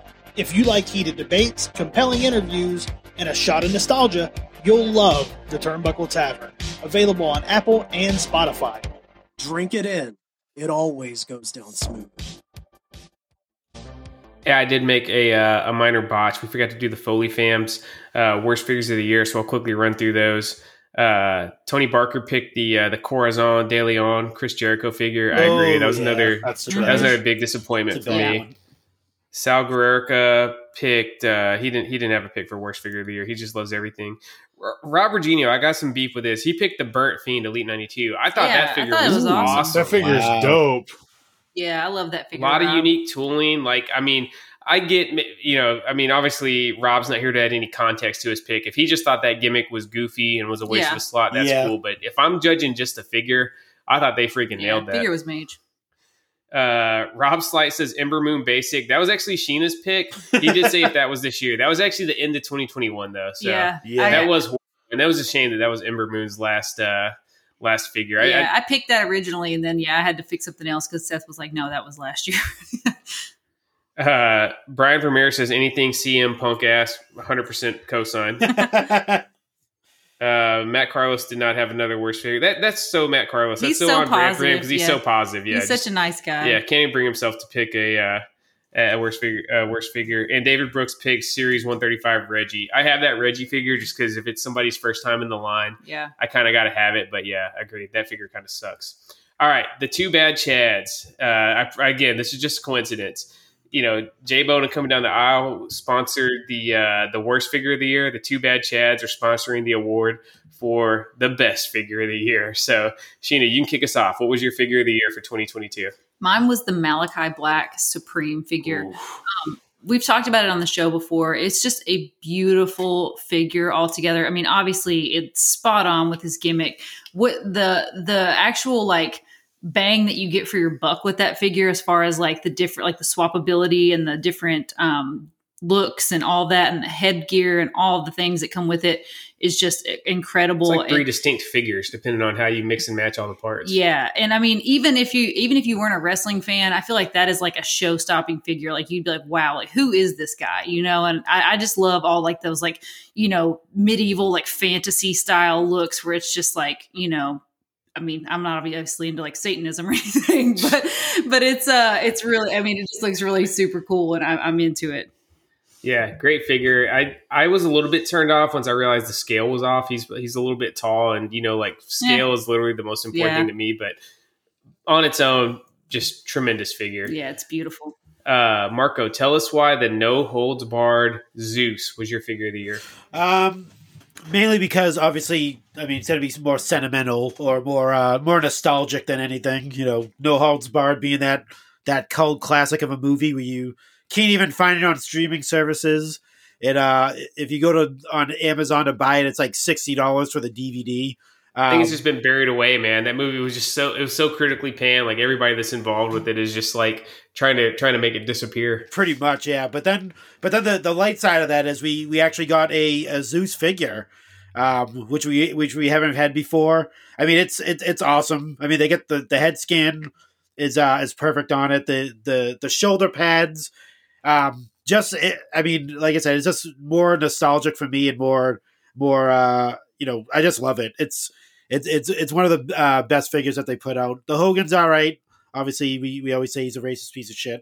The Rip'em uh, the Rip'em figure is good, but that Zeus figure, man. I mean, and they're coming out with another one too in the Elite yeah. line as well. So I mean, hopefully, we get a lot more. Maybe they'll do a movie one. Maybe they'll come out the a Friday. Uh, yeah, we need Zeus, Debo with Debo. Which pretty- I haven't seen a good custom Debo yet. I've seen people that have took the. Uh, The Roddy Piper, John Nada figure and throwing the shirt on there, but it don't fit just quite no. right. I'm waiting to see one of the real good customizers to make us a uh, yeah, definitely just an on point Debo. Uh, Jordan, you had my uh, my number two pick, man. Again, this was another one where I was like a, a just a, a razor away from from having the same pick as you, man. Fan Takeover, Amazon exclusive, Shawn Michaels. Yeah, man, uh, this was a tough yeah. one for me too. I was down between two Ultimates, and uh, this is the one that won out for me. I just this figure, I mean, it literally looks like they just shrunk, shrunk Shawn down and put it into an Ultimate box. It, it's a great figure. Um, I was happy to get it. So, yeah, I mean, I, I don't really have to describe too much about this figure. Everybody knows it's good. So, yeah, yeah, it uh, it perfectly captures Survivor Series ninety-five Shawn Michaels, man. Like you said, it's like they just shrunk him down. The entrance gear is awesome. I typically don't like when they do like the soft goods chaps, but these ones just came out really great. Go back in the archives. You can find, we did a Survivor Series ninety-five watch along the end of last year um, with the, the wild card match that, that this Shawn gear was based off of. And, and it was just awesome. I went with Ultimate Edition also. So we ended up with, with one Supreme pick and three Ultimate Edition picks. So the, The top tier premium lines for the uh, figure companies are definitely paying off. I went with the Ultimate Doink yeah. from the uh, the New Gen. Is nice. that is that the other figure you were down to, oh, Jordan? Yeah. yeah, that figure is phenomenal. Yeah, I, again, same thing, man. It's like they just shrunk down nineteen ninety-three Doink. I love that he's it's uh, it's a little bit more of like the heel version of Doink than the uh, like the baby face we got on his prior releases. The all the paint applications are crazy. The entrance coat, they went above and beyond, and I. I think it was really, I, I had a little bit of like the, uh, the, the symbolic of uh, this figure uh, being part of the first crowdfund that Mattel's done for W W E figures. I think this is going to be a really historically significant figure, and I'm not M O C. Mine's already been opened up, and, you know, my son Brett's played with it and stuff gently, right? I've taught him how to play with the figures, but I think that if you are M O C, I think this is a figure that is going to keep going up and up and is definitely a good long-term investment. Um, Sheena, did you have any like honorable mentions? No, I love I love that um, Doink figure, like you said. I mean, I think that's probably. Yeah, I mean, you guys covered all the ones that I had on my my short list. Okay, let's go through the uh, the Foley fam. So uh, Tony Barker just he he got both of them. He said the no holds barred two pack. Yeah, no shame on that. Sal Garker also said the New Gen Doink. Robert Genio said the H B K Fan Takeover. So we're batting a thousand so far. Uh, Brian Vermeer said Doink from the New Generation. Matt Carlos said uh, the whole New Gen Arena set. Yeah. And David Brooks said Doink the Clown Ultimate Edition. Wow. So, yeah, it sounds like we pretty much nailed it, guys, on the uh, the best figures of the year. Let's go on to – we're up to the uh, the tippy top, guys. We got uh, two major awards, one minor award left to go. So this is our second to last major award of the year. We have Female Wrestler of the Year.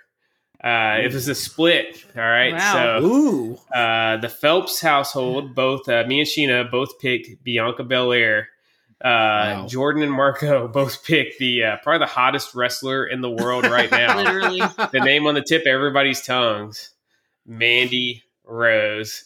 Uh, Jordan, how much did the fact that if you pay enough money, you can see her butthole affect your choice to uh, select Mandy Rose as the female wrestler of the year? No, no, I no. mean, first of all, I would never pay to see anyone's butthole. Exactly. I am a, I am a back pages, uh, Mandy Rose butthole looker. yeah, you're yeah. straight up degenerate. Yeah, oh, exactly. I mean, but I mean, it did it play into my, um, selection? Sure. But, uh, I mean, no. it definitely, it set the wrestling world on fire. This, this whole situation with her. But seriously, though, dude, she reinvented herself so much in N X T, yeah. and um, her year run with that title was uh, nothing short of amazing. I mean, she yeah. had a lot of really good matches in there.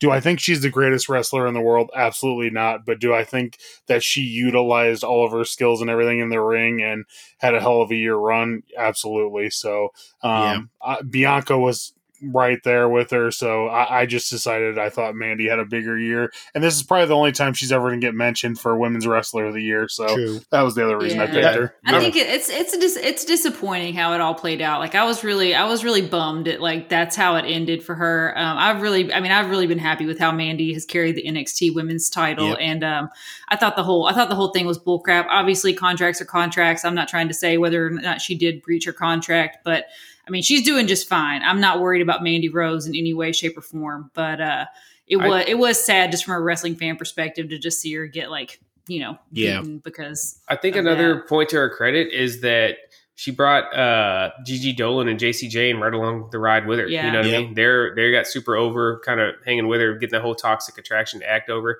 I'm still hopeful that this was just like a legalese type deal, um, that, you know, it was some sort of breach of contract that they just couldn't let slide because they didn't want to, they didn't want to set the precedent. Well, it was Mattel, right? Didn't it wasn't it? That's the rumor. Rumors it's never that, been like, confirmed. Mattel, there was rumors yeah. that, that it came, that it was something to do with the Mattel sponsorship.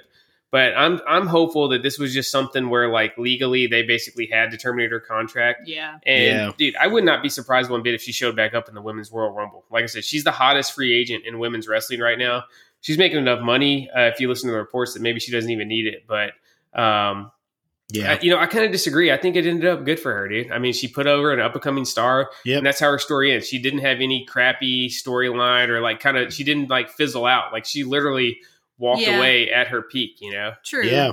Fully yeah, out. I agree. I guess maybe just – I think I just got a bad taste in my mouth because I feel like – I think it was just kind of shady how it all went down. I mean, maybe she knew that it was, you know, that it was coming, right? Like that she knew that, like, oh, she yeah. knew something was coming. Yeah, yeah something was right. She I think so. Somebody was. Yeah, I kind of.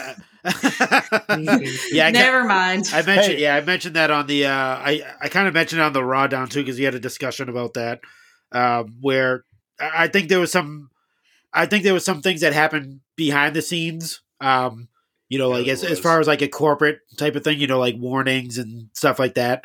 And then obviously we're we're seeing the end result of it. I think there was stuff that happened beforehand.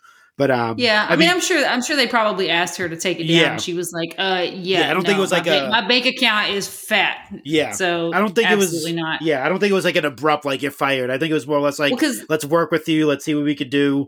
Um, You know, it was she she had the title for four hundred thirteen days.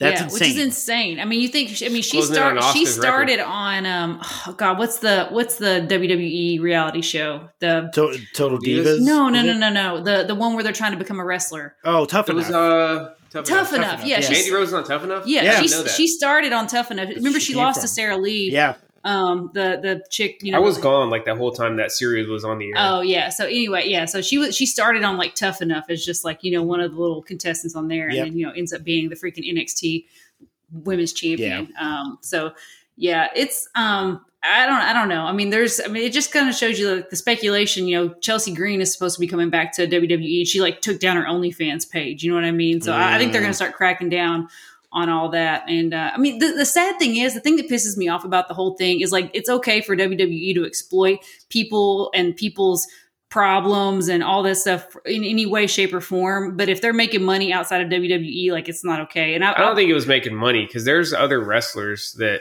have like OnlyFans page and stuff. I think it was the content. I mean, she yeah. was definitely, yeah, she's on like the, of the pro wrestlers that have OnlyFans page, she's like a, aside from Paige Van Zant, Mandy's probably the second like you know, steamiest if we're going to yeah. keep it P G thirteen yeah. on this show. I think it was the, I think if, I think if the, if she kept it like a, you know, a hard P G thirteen, I think she probably would have been fine because yeah. yeah. she's definitely a star. I, um, but I think it was just, it got, I think the stuff she was. She's a star. Post- she's a star. She's a bright, shining star. Isn't that what, um, yeah, Dirk Diggler, Dirk Boogie Diggler. Nights. Star, yeah, star. yeah, bring it full circle with the porn stuff. I, I think it just, I think the stuff got really like legit, like too hot for W W E to handle. I, I think we know, I think we know who it was for Mattel though. We're not going to say any names, but if we have to pick someone, I think yeah, you know. I'm, I'm going to blame Bill. Wait, so, Jordan, you have something so, to so uh, add on this I, one? It, I'm supposed to believe here that Mattel got Mandy Rose fired. Were they like afraid of they weren't going to be able to get it. the butthole scan just right? Or we just told you. We just told you. Who it I don't was. even know if it was. Ne- I, so. Again, this is all just rumblings and stuff, yeah, man. I heard it, it got mentioned on a Conrad pod, which we know Conrad's got a lot of inside sources of. That made me think maybe there's some truth to it. Yeah. I don't even think, I, I can't imagine somebody from Mattel was like, hey, fire Mandy Rose has an only OnlyFans page, uh, page, you know, fire. Fan but time. I, yeah, fan time. But I do know that that Mattel deal is a big moneymaker for W W E. And I think maybe just out of precaution, they yeah. were like, shit, they like Mattel is backlash. not going to look cool with this. Someone, man. nope, someone try to, someone try to, uh, slide into the D Ms of Mandy Rose. That was in Mattel. We're not going to say any yeah. names. She they were real sweaty. It, it was really sweaty. What? His palms were sweaty. Yeah.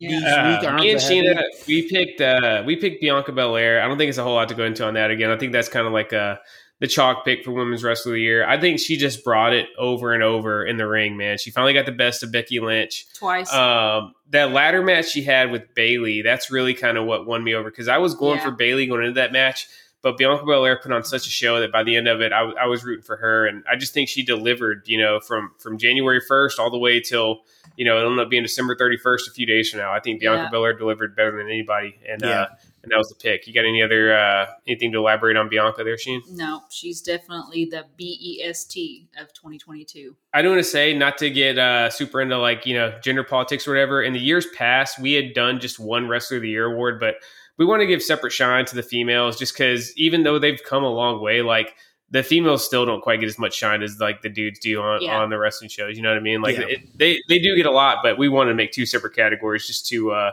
to recognize them on their own. Let's get go, into Seth. the Foley fan picks. What was that, Jordan? I said, way to go, Seth. Way to way to be inclusive. Yep. Well, I just want to make sure in case people were wondering why we didn't do Wrestler of the Year. I, I, we did give some thought to just making one uh, yeah, Wrestler of the Year really, category. Yeah, it's not really but fair, dude. Like, yeah, we just want to give as much shine to as many people as yeah. possible. Yeah. All right, so uh, Tony Barker also picked Bianca. Sal picked Bianca. Rob picked Bianca. Brian picked Bianca. Matt Carlos picked Becky Lynch, which I do think Becky was oh. strong this year, but I don't think it was her best year. No, no, but you know. And David Brooks picked you can, Bianca Belair. You can never go wrong picking Becky Lynch, you know. Damn near across the board, everybody picked Bianca. All right, let's go to uh, one one more little. Uh, this this will be the popcorn match before we get to the main event. This is the wrestler to watch in twenty twenty-three. So, uh, Jordan, who is your uh, who's your one to watch in twenty twenty-three? I went with Bron Breakker. Um, I just feel like when eventually he does get called to the main roster, I feel like they're going to do a lot with him. Um, his size, I mean, he's he's a Steiner. Like, uh, I'm yeah. still hopeful they change his name. Yes, um, dude. Go to the main roster. Change your name to Rex Steiner. We'll all pretend hey, Bron Breakker was never a thing. And it's been confirmed that we're getting Steiner's figures, dude. Yeah. So, I mean, I, th- I think Bron Breakker yeah. has, like, broken the, the Steiner ceiling wide open, dude. I just feel like that Rex Steiner name he was using was freaking perfect, man. Yeah, yeah so if if Bron Breakker is the reason why we're getting Steiner figures, it, w- it was him that bridged the gap. Well, I mean, he should be everyone's uh, future star because we're getting all the Steiner yeah. figures now. Uh, Marco, you picked my, my breakout wrestler from twenty twenty-two. You think he's going to keep it going, Ricky Starks? Yeah, I think so. You guys kind of mentioned that as the uh, he's the breakout uh, wrestler of the year um, for this year, but I think he, uh, I think he just you know, I think he just started, especially with you know his program with M J F now going into it with uh, Chris Jericho. Um, I think it's just going to get better for him next year. And he's definitely going to become one of those, like, you know, one of their baby faces or the big time baby faces for A E W because um, they're far and few between right now. And I think he's just going to be that kind of, you know, that that opposite of uh, M J F um, if you if you want to put it that way, where he's kind of like their ultimate heel. He's going to be like their ultimate uh, face. So, yeah, I'm, I'm going with uh, Ricky. I stuck with A E W as well. I went with uh, Swerve Scott, man. Oh, I just, okay. When this yeah. dude's in the ring, he is just captivating uh, to me. I, I think his in-ring work is awesome, and he's a really, really cool character. I know he's working heel right now against Keith Lee, not that, but I see him eventually coming yeah. back to being a baby face that the fans can really get behind. You know, dude's a, he's a former Marine. That's a shoot. So like, I think that's something that could get the uh, get the fans, you know, really behind him and stuff. He's got the rapping thing. And even though the fa- his gimmick or his uh, segment that they had with Rick Ross last Wednesday oh night was God. probably one of the worst the- things yeah, I've yeah. seen on Ugh. T V Ugh. in wrestling the last couple of years, um, I thought that... Uh, that was I, a one-off. Yeah, yeah, I think the sky's the limit for this guy, and I think he's going to be in the main event picture in A E W by the end of the year. Uh, Sheena picked somebody who's kind of already on top, but she is still going to somehow break through to another level. Listen, I like the to, American Nightmare, Cody Rhodes. Yeah, I dude, I think I think he is going to break through to another level, man. He's going to break through to a level that he's never been at in W W E. So yeah. I think that's a whole different. He never won the world title in A E W either. He's never been a world champ. Exactly. You know? so Unless think, you count Ring of Honor, he's and, never been a world champ. And you know, he did the unthinkable and went like back through the forbidden door, and he's he greased the skids to make it cool to go back to W W E. He built so, the bridge. Yeah. yeah. So say what you want, but he like allowed people to be like, you know what? Like maybe the grass isn't greener over here at A E W. You know, maybe we can find work back in W W E. His, his trilogy with Seth Rollins was excellent. Um, him battling through the, the pec tear at Hell in a Cell was epic, as we already talked about. And I think just that alone solidified him as um, the babyface hero of W W E. But unfortunately, it got cut short before we could really yeah. just be be fully realized. Um, so I think I think twenty twenty-three is going to be a year for for Cody Rhodes to do things that he's never done. Um, and so that's why I picked him as a breakout star. Obviously, I, I know it's kind of going a little, kind of how I picked Sheamus, you know, and he's already been with the company for like yeah, ten years. Yeah, went a little bit different. Yeah, I so get it. I, I think it's, uh, I think it works. I, dude, to me, I almost think Triple H taking over and W W E being as good as it's been over the second half of this year has hurt him. Because I don't feel like people have missed Cody as much as we thought we were going to miss him. Yeah, that does. Um, yeah. One thing he's got going for him is the W W E production staff. Like, they need to put together some just fire video packages, start getting mm-hmm. us hyped up. I don't think it needs to be a surprise return. I think, I think Cody. I think they need to hype it up like they did Triple H in two thousand two. Yeah, and let us, um, you know, let us still anticipate it, but know it's coming. Like, not out of nowhere. What, what do you think, Jordan? How would you handle Cody's return?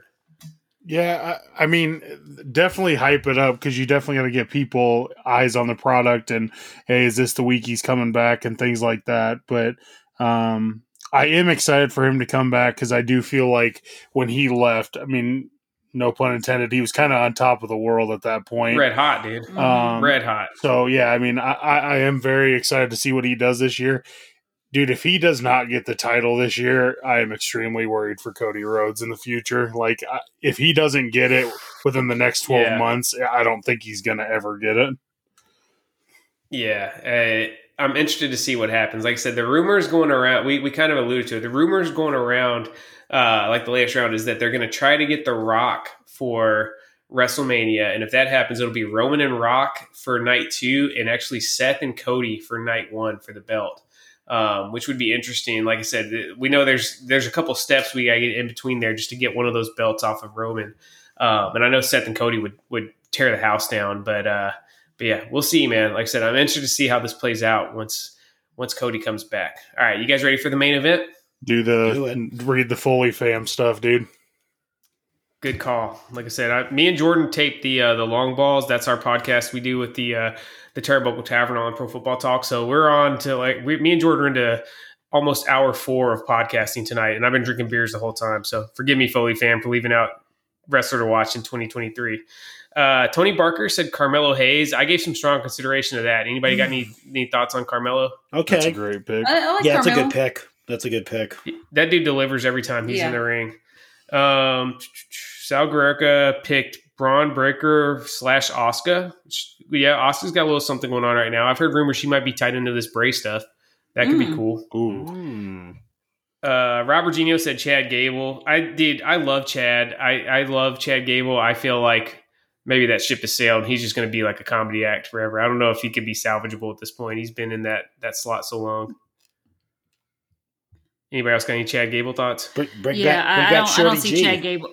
There was a there was a time when I thought Chad Gable could ascend the ranks, but I think he's I think he's a career mid Carter. At yeah, this point. yeah, he's not doing anything. Damn, Jordan.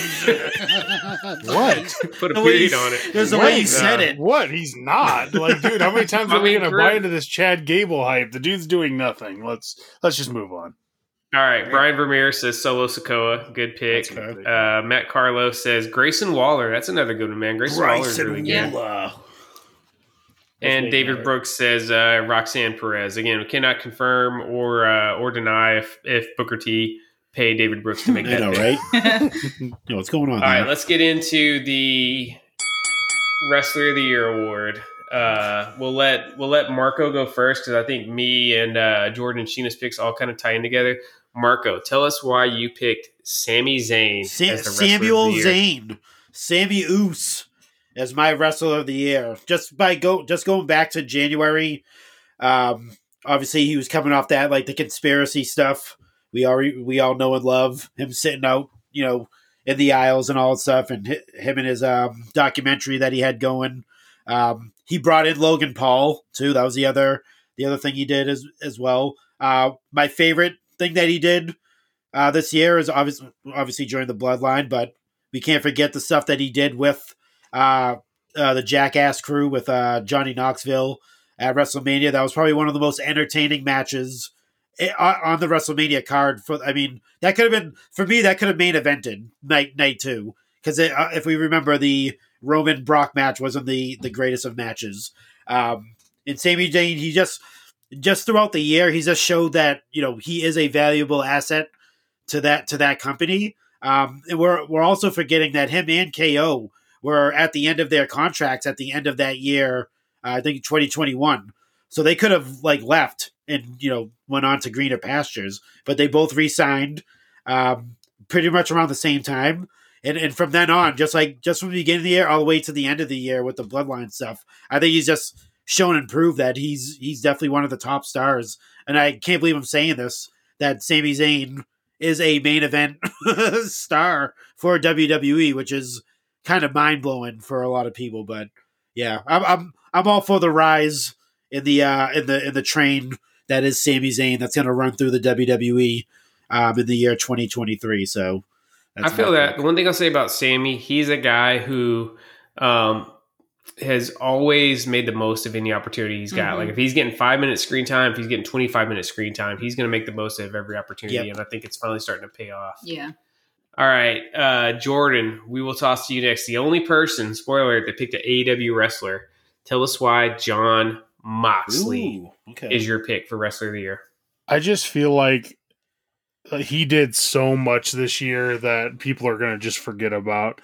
Um, he was there every time C M Punk fucked A E W when he got hurt, when he did facts. the fucking A E W brawl. Break glass in case of emergency. Here's Mox. Yep, like, facts. dude, Mox was just there. Um, he... He wrestled Will Ospreay back in April in one of my favorite matches of the year. I, I loved everything about that match. Um, he, I mean, he just wrestled numerous times in different companies. And not to mention, for me personally, like my favorite match I watched in person this year was watching Mox wrestle at G C W when we were in the that front row. That was so. amazing. He was G C W champ most of the year. Yes. Yeah. Like, dude, there was no there was no railing or anything. It's two o'clock in the morning. Mox comes out and everybody's right back into it. Um, on their feet the yeah. entire match. It just it, it was just something that I'll I'll never forget seeing him that close. And um the match was bloody and violent, and it was just it was fun to watch. And I mean, this dude was supposed to take time off from A E W not once but twice this year and still was there the entire year. Like I, I think a lot of that goes, Seth always says the best uh ability in N F L is availability, and Mox is always available to wrestle. So um yep. I, ju- I feel like that dude just did a lot this year, and I, th- I think people are not going to give him his shine, and I know a lot of people don't like him and his wrestling style, but He, he did, man. He held A E W up when they needed him the most. So uh, that's why I went with Mox. I don't know who can't like Mox, dude. Yeah. If you no. don't like Mox, then you don't like professional wrestling. If I you just, don't like Mox, turn this fucking podcast off right now. Like, straight up, dude. Like, he's my he's he's my favorite in A E W. My number three wrestler in the world. I love Mox, man. Like yeah. I, I feel like I really identify with him. Like the little bit of glimpses we've had in his like outside the ring life, I feel like I got like a, a similar vibe to him. Like, yeah, I fucking love Mox, man. Yeah, he was. He was on the short list of, of people I considered for it, man. It'll come just a little bit short for me, but mm-hmm. but yeah, man. I, I great job there, dude. I don't really got anything to add, man. I think you kind of nailed exactly why Mox is definitely in the mix for for best wrestlers of twenty twenty-two. All right, Sheena has got a pick. I think it's a little bit controversial. Oh. I think it's oh. I, maybe not quite as much as Marco picking Sami Zayn, but um, I just you know to me, kayfabe still matters, man. Wins and losses still matter. Even though this guy's my favorite wrestler in the world, ooh. I still don't know if I can co-sign oh, it. But Sheena, no. make the case. Why is Seth freaking Rollins Jeez. the best wrestler of twenty twenty-two? I mean, so obviously, like my knee jerk, it was Roman Reigns, right? And then I really started to just think like Roman Reigns is awesome. You know, he he's at the top of the mountain, but like when you just think about the person who's been able to do a lot more as far as like. I don't know, different different levels in his... Character development. Yeah, character development and stuff. Like, dude, he's been able to elevate mid-card feuds and make them, like, meaningful and make them good. He had an epic trilogy with Cody Rhodes that, I mean, that I feel like Cody couldn't have had with anybody else. You know what I mean? If it wasn't for Seth Rollins, those Cody Rhodes matches would not have mattered. And let's not forget, let's not forget that Seth Rollins is the only person who has been able to ruffle...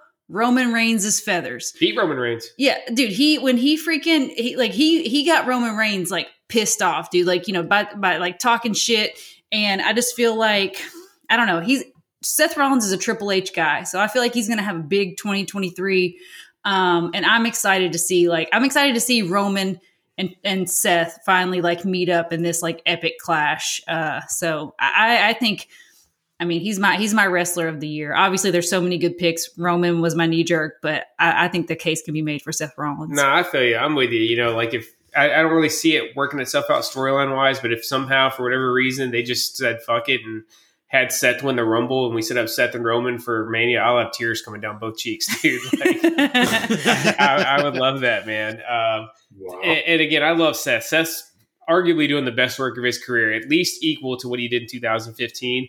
But again, dude, I'm the king of kayfabe. Wins and losses still matter. Yeah. I just feel like, you know, he lost all three matches to Cody, lost one where Cody had a fucking mangled chest and yeah. somehow still loses.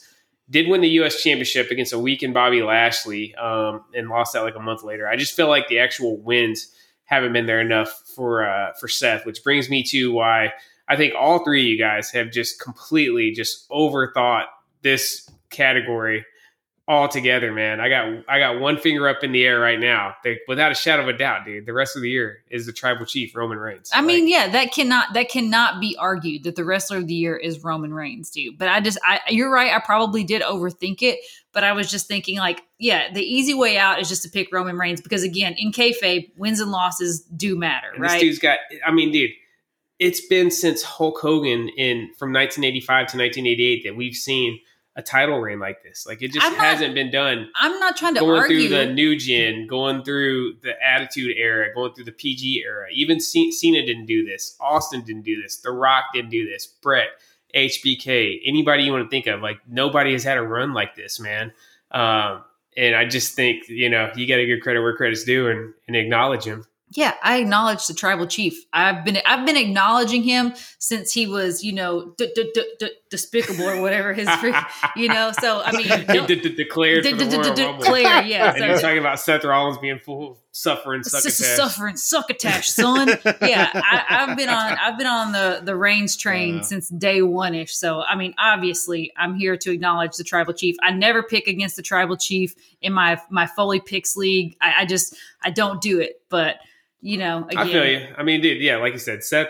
Well, well Seth this, this show, wouldn't, this show wouldn't have been nearly as interesting if we were all just like, yeah, it was Roman. Yeah. How yeah. how cool was it that we all three had compelling cases for uh, the Shield members to yeah. to be Wrestler of the Year, man? Yeah. Like, That's that just another another and, notch and in the Sami, belt. And Sami, but for, listen, so Sami, he picked Sami. Every one of these people is connected to Roman Reigns, like you know, two degrees of separation. I was going to say, if Marco fucked it up, if he would have some, for whatever reason, picked Kurt Angle to be his, we would have had all four members of the Shield represented yeah. for the rest of the year. That's right. Because he looks, because he looks great nowadays. All right. Hope you guys, or excuse me, let's go through Jesus. the uh, Foley Fam's picks, then we'll get into some listener mail. So for wrestler of the year, Tony Barker picked, where's it at? Oh, Seth Rollins. Hey, you got a hey, co-sign. Hey, Tony! My man, Tony. Sal Guerrero picked Seth Rollins. Rob wow. Virginio picked Sami Zayn. What? Yeah. Brian awesome. Vermeer picked Roman. Matt Carlos picked Roman. And David Brooks picked Roman. So, look at that, dude. All three of our picks got a co-sign from someone in the, uh, the Foley Fam. That's pretty dang cool. All right, Sheen, we ready for listener mail? Let's go.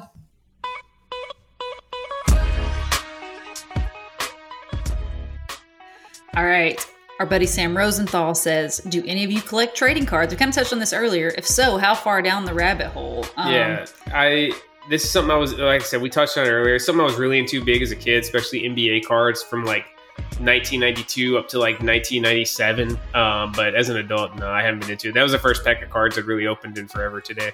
Yeah, I, I missed the whole trade. I mean, I, I remember it, but like I never got on, on board with the, the trading card hype when, you know, Target was like, you know, banning people from from buying cards and stuff. So Jordan Marco.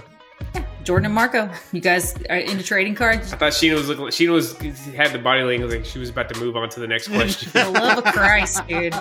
Yeah, I, I do. Uh, I I don't like fully on collect, but um, I definitely like opening cards and um, seeing if I can pull anything good. Um, but I do a little bit of W W E, some A E W, and a lot of N F L. So. Did you do cards as a kid, oh, Jordan? Yeah. Yep, and I still have the majority of them too. So, um, yeah, it's uh, it, it's always been a passion of mine. I love opening cards; it's, it's really fun. But damn, is it expensive? Exactly. Yeah, it is expensive, dude. That was the one thing I, you know, I was noticing. I was opening those cards today. I was just like, you know, it's cool. I guess you just do it for like the experience. It's kind of like a blind box, you know. You're spending the money just to potentially, like, it's like a lottery ticket, right? Like you, you potentially have something cool in there. And some people just like to have the collection of cards, so I totally get that too. Yeah. But yeah, the uh, the the bang for the buck. I was just like, holy smokes, dude! If that was the only thing I collected, yeah, that'd be cool. But yeah, that on top of figures is just. It's it's a, it's a bridge too far for me. Um, we already touched on Marco's card collecting, so I'm going to move on. Um, Charles Johnson says, what peg warmer is one that you couldn't believe ended up being a peg warmer? I would say Elite fifty-four Charlotte. You know, that was our first Elite Charlotte. It yeah, we talked about that, that before. It came with that beautiful blue robe.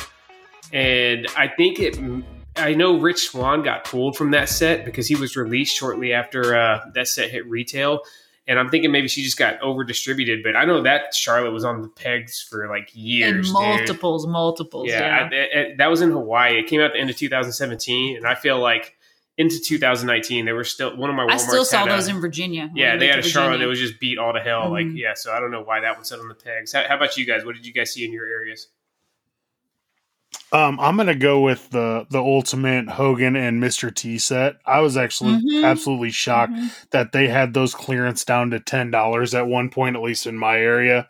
Like, I loved that set, and I really thought that set was going to be a really big thing for um, Ultimate Editions. But man, I was way wrong on that one. Yeah, yeah, I thought that Hulk was one of the best figures Mattel's done, man. I think maybe it was just too much Hulk at that time. Yeah, yeah. They, they, they're overdoing it. I'd probably say probably the Sammys.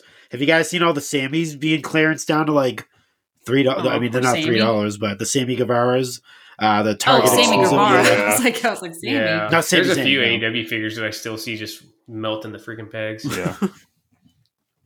All right. Um, Jason Koenig says, he's getting a, a personal question. Oh. So he says, how do you raise your kids to not end up being the type of people that others oh, don't want to be around? Oh, Jesus. I mean... Well, I would say you just got to model behavior, right? Like act, act the way you want your kids to act when they're grown up, you know, for better or worse. And then just hope they turn out okay, man. Yeah. I mean, I think, well, one, it depends on what type of people you're around. Cause there's some people that just don't want to be around kids period. Um, Why? So re- read the question one more time. He just said, how do you raise your kids to not end up being the type of people that others don't yeah, want to so be he's around? Talking, he's talking about when uh, they're older. Yeah. Oh, okay. About, so yeah. when they're older. So I I think the biggest thing that you can instill in your kids is empathy. I think it's just a really great quality to have. I think nowadays with social media and with like the selfie culture and just all like, it's all like kids are all inward looking, right? Like they're just all about themselves. And that's just, I mean, it's not their fault. It's something that, you know, we as parents, we've, we overpraise them. We over reward them. We do all these things. And I'm not saying don't praise and reward your kids. Like by all means, like love, praise, reward your children. But I feel like there's just this, this huge focus on self. And I feel like we really need to instill in our children, like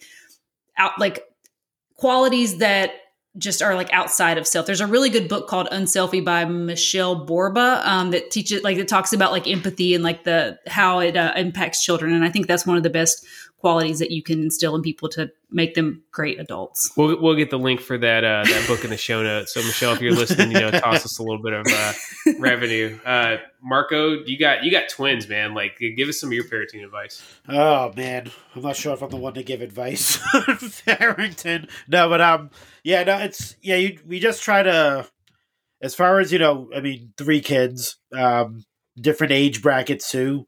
Um, so, you, you know, you, you, you, you kind of trying to teach them on, on different levels, um, but at the same time, at the same level. So, I mean, we just try to teach, like, you know, respect, humility to, to, to our kids. I mean, when they're in public, they're like, they're great. They're like, you know, they, they, you know, yes, yes. And, you know, please and thank you and excuse me if, you know, if they, someone's talking, they do the excuse me stuff. So, um, I mean, we're doing a, we're doing a pretty decent job. I think it's just, you know, treating them like, you know, not like, just treating them like humans, speaking to them, speaking to them like adults, but not using adult language.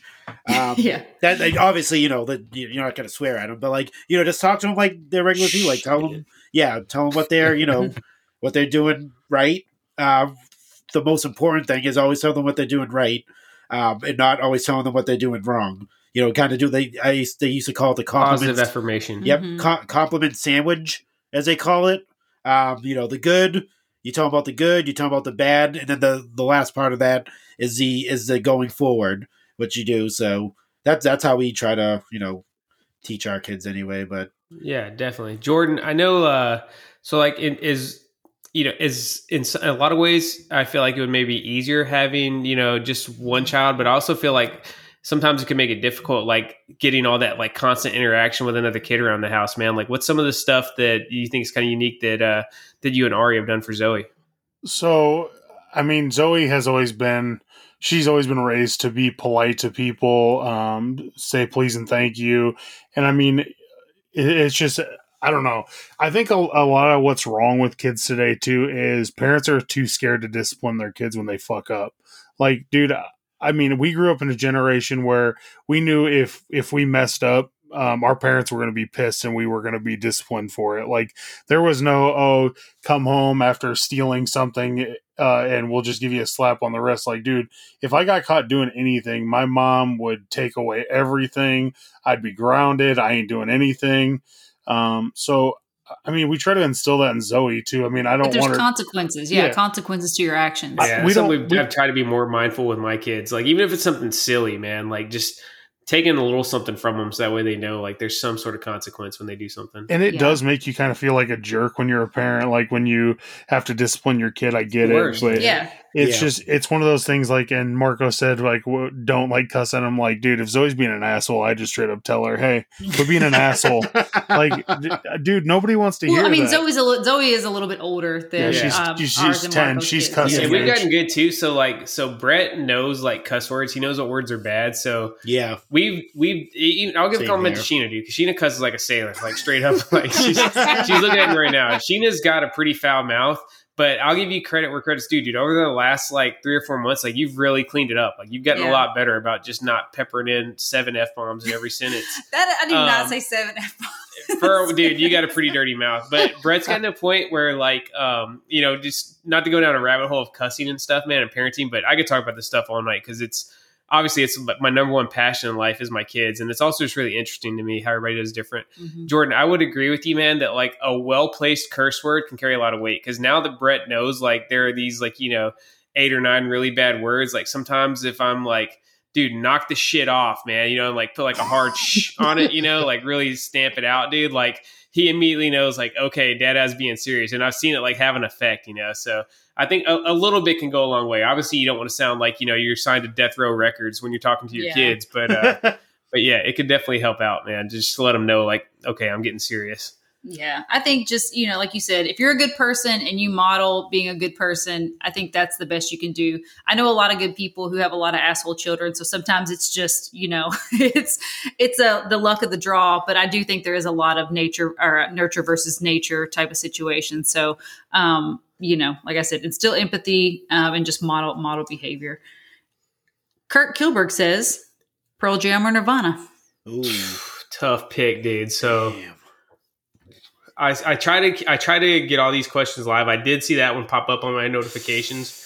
Um, Yellow Ledbetter by Pearl Jam is one of my absolute favorite songs ever, even though I have fuck all idea what any of the lyrics are. Like just the sound of that song is sounds just, like it's just awesome. It's just a really beautiful song, like as far as like like just musically. Um, but I still go Nirvana, dude. Nirvana's got fucking bangers, man. Yeah. Ob- sadly, we know that a lot of like their creative energy was powered by all the pain and shit that Kurt Cobain had going on inside of him. I mean, pain but, creates the best music. Like, let's yeah. let's be real. Pain and heartache um, and struggle, like dude, the best music comes from that. Let's yeah. let's be honest. Nirvana is like I I think Sublime is probably my favorite rock band ever, and then it's probably like Nirvana and like Kings of Leon for number two, man. Um, yeah, Nirvana fucking rocks. So I go Nirvana over Pearl Jam. All right, what about you, Marco? We know you're another uh, audiophile. Yeah. What uh, um, what do you th- say? Yeah, I never was a real huge Pearl Jam fan. I was more Nirvana, especially um, definitely M T V Unplugged.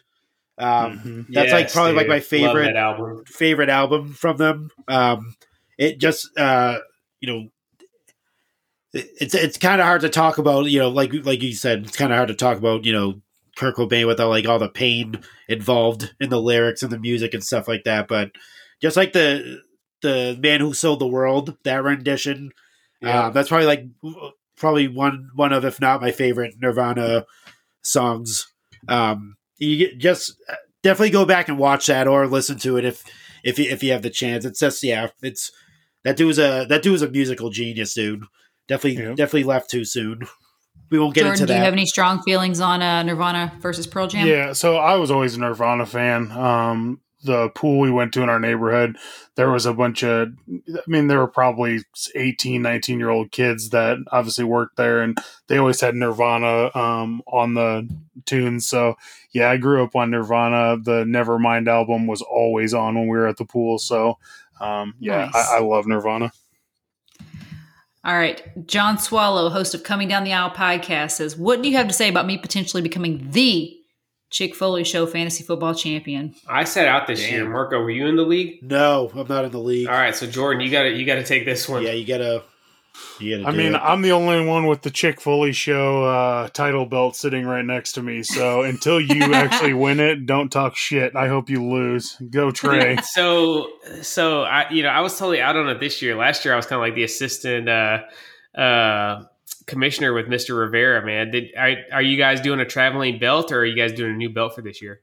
Um, so we gave them the option if they wanted the belt, I'll order the belt for them, or if they just want the money, they can have the money. So um, nobody had. We were just going to wait till the end to decide what they wanted. So yeah, I was but, hoping you would have to like ship the belt to J-Bone. Dude. That, like the buy-in would co- like the buy-in would cover shipping plus a little cash, but yeah. he gets the belt mailed no, to him. I'd dude. take oh I'd take a God. shit in that box if I had to mail it to him.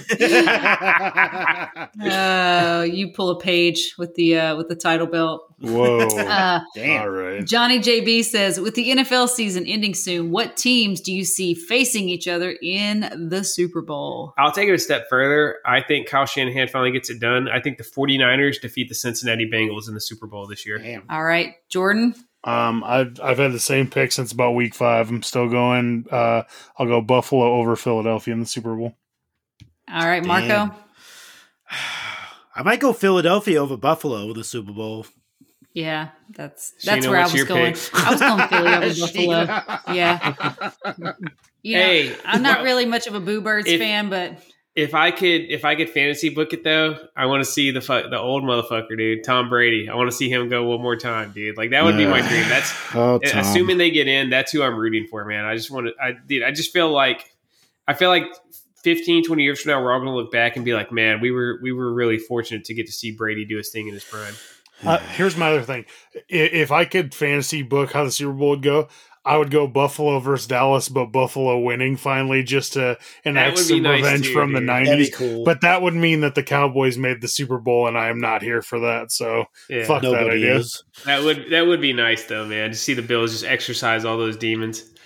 All right, Rob Slight wants to know what's on everyone's New Year's Eve menus. We haven't really planned ours out yet. We don't we know. Don't really, we never yeah. really go big for New Year's. We, well, I mean, New we're Year's, hanging, we're hanging around here, so yeah, we're not really. Yeah, doing much, New Year's but. is really. I can't remember last time we made New Year's a big deal for us, man. It's really. Not, most I, I, I remember. Really, Sheena doesn't really stay up past like ten thirty, so I can't remember last time Sheena rang in the New Year, man. I think most of the time New Year is usually me up playing video games. Um, so no big menu for us, man. What about you guys? You guys got any big New Year's traditions? Um, sushi and champagne every year. Love it. Ooh, sushi. That, that sound sounds nice. a good idea. We Maybe might we'll we might that. adopt that, dude. The, I think the, that you wouldn't think that Oakland, Tennessee, out here in the sticks of of you know Western Tennessee, would have you know any good sushi, but our Kroger up the road actually has like some pretty damn good sushi, man. Yeah. So. Maybe we'll just get some uh, some some Corbell and some sushi. So, and, and yeah, do it. we'll have yeah. I like that idea. How about you, Marco? Um, I mean, on New Year's Eve, that's my birthday, so. Oh, that's um, right. Usually, that's um, right. I mean, I think we're I think we might be going to a New Year's Eve party or something like that.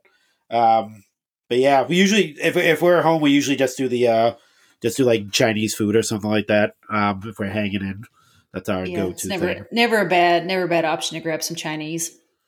Brian Vermeer says, a weird question, but this was a literal question this week from my wife. When you die, what do you want done with your wrestling collection? Oh my God. It came up because my kids do not like Jesus. or enjoy wrestling, and none of my family or friends love it either.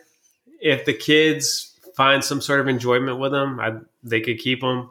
But if not, I would encourage them to to sell them. Or I would, I don't know, I'd, obviously, you know, you never want some sort of tragedy happen to where you don't have a chance to prepare. If I had a chance to prepare, I'd probably talk to my kids ahead of time. Mm-hmm. And if I knew they had no interest in keeping the collection going, I'd probably, um, I'd probably go ahead and find somebody that would help them liquidate the collection upon my, uh, my passing to the great squared circle in the sky.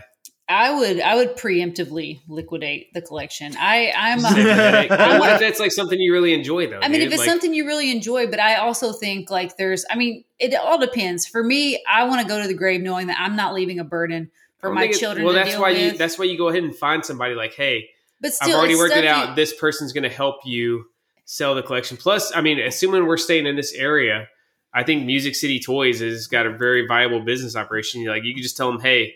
I've already arranged it. Take all these totes to Music City Collectibles. They're going to cut you a check, dude. Like, yeah. I mean, I get, I get that too, but I've also like, I, I spent years listening to like minimalist podcasts and stuff like that. And the number of people that called in that had to deal with like their family members or their like parents, um, collections and but hoarding these situations. Like, these aren't old newspapers though. These are wrestling figures that are worth let money. Let me talk. Though. Let me talk. I'm just saying it's still, it's still a lot. I mean, think about all the things you have going on in your life. Like if you have small kids or if you have whatever, like you, it just doesn't want to be something that you want to deal with. Well, everybody's going to deal with it the same. Right. But I'm just saying, I would just want to ha- go, go ahead and have it taken care of. So it's not even something that they have to think about, dude. I think prearranging the sale and liquidation of it is taking care of it enough, dude. Like if you let them know like, hey, this is the person to go to and they're going to cut you a check for these. Yeah. Dude. But then they have to come in here, pack it all up, figure out no, what. Cause they're already in totes. Like, I mean, looking at my collection right now, like ninety-seven percent of my collection is in totes. But not dude. everybody's like that. What if, what if you're fucking mining well, toys or though. if you're like, they freaking, us, though. yeah, but he's, he's asking as a, as a general rule too. And I'm giving advice to the audience who may have, you know, fucking storage units full of shit. You know what well, I mean? I, I would just say, dude, I would encourage anybody, don't start shedding your stuff before you freaking kick the bucket. You know what I mean? Like, dude, every day, every day is a freaking gift, dude. There's no point going into like some sort of half dead state before you actually pass away. Yeah, don't don't I mean, sell you, your you Chief think, Jay you got Strongbow. A, you got a massive collection. Yeah, don't sell your Chief Jay Strongbow before you kick the bucket. Exactly. Uh, yeah, definitely. Yeah, dude, I I don't know, man. I this is one of those things that I don't even like thinking about because I know me and Seth are going to be eighty years old, looking at wrestling figures, drinking in the backyard. Like, I mean, two seventy-five. yeah, yeah. Like, uh, me and Seth are going to live forever, so there's no problem at all. Uh, no, but seriously, it it is kind of a it's a morbid thing to think about, but.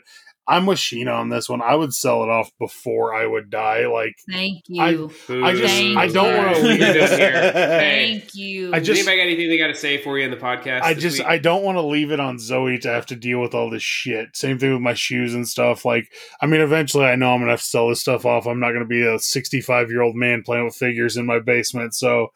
Um, exactly. Why not? And at some point, why not? Well, I think at some point in your life, like maybe you downsize your home. Like if, if it, you're an empty nester and you don't need freaking all of this space and all of this extra stuff, then, you know, why wouldn't you go ahead and downsize and simplify? And that way you can enjoy, you know, you can enjoy your life in a different way. I just think it's, well, I mean, you know, yeah. And earlier this year, I mean, Jordan was jokingly brought up the Chief J Strong, but earlier this year, we considered that like at one point on our home search, we thought, we were going to end up actually downsizing, right? Like look for something simpler, a little bit more economical. And ahead of that, that's why I'd started downsizing. That's why I sold my elite Chief J Strongbow, dude. So, you know, you're preaching to the choir, dude. I just want to just clear anything up in case anybody's wondering. I I never... Sheena had no part in that. I had no part in that. That was... That was that was all me. Yeah. I didn't anticipate that figure getting canceled uh, because... I literally already had it in hand, and there were a few of them. There were a couple dozen of those on Facebook Marketplace to go back and relive this trauma.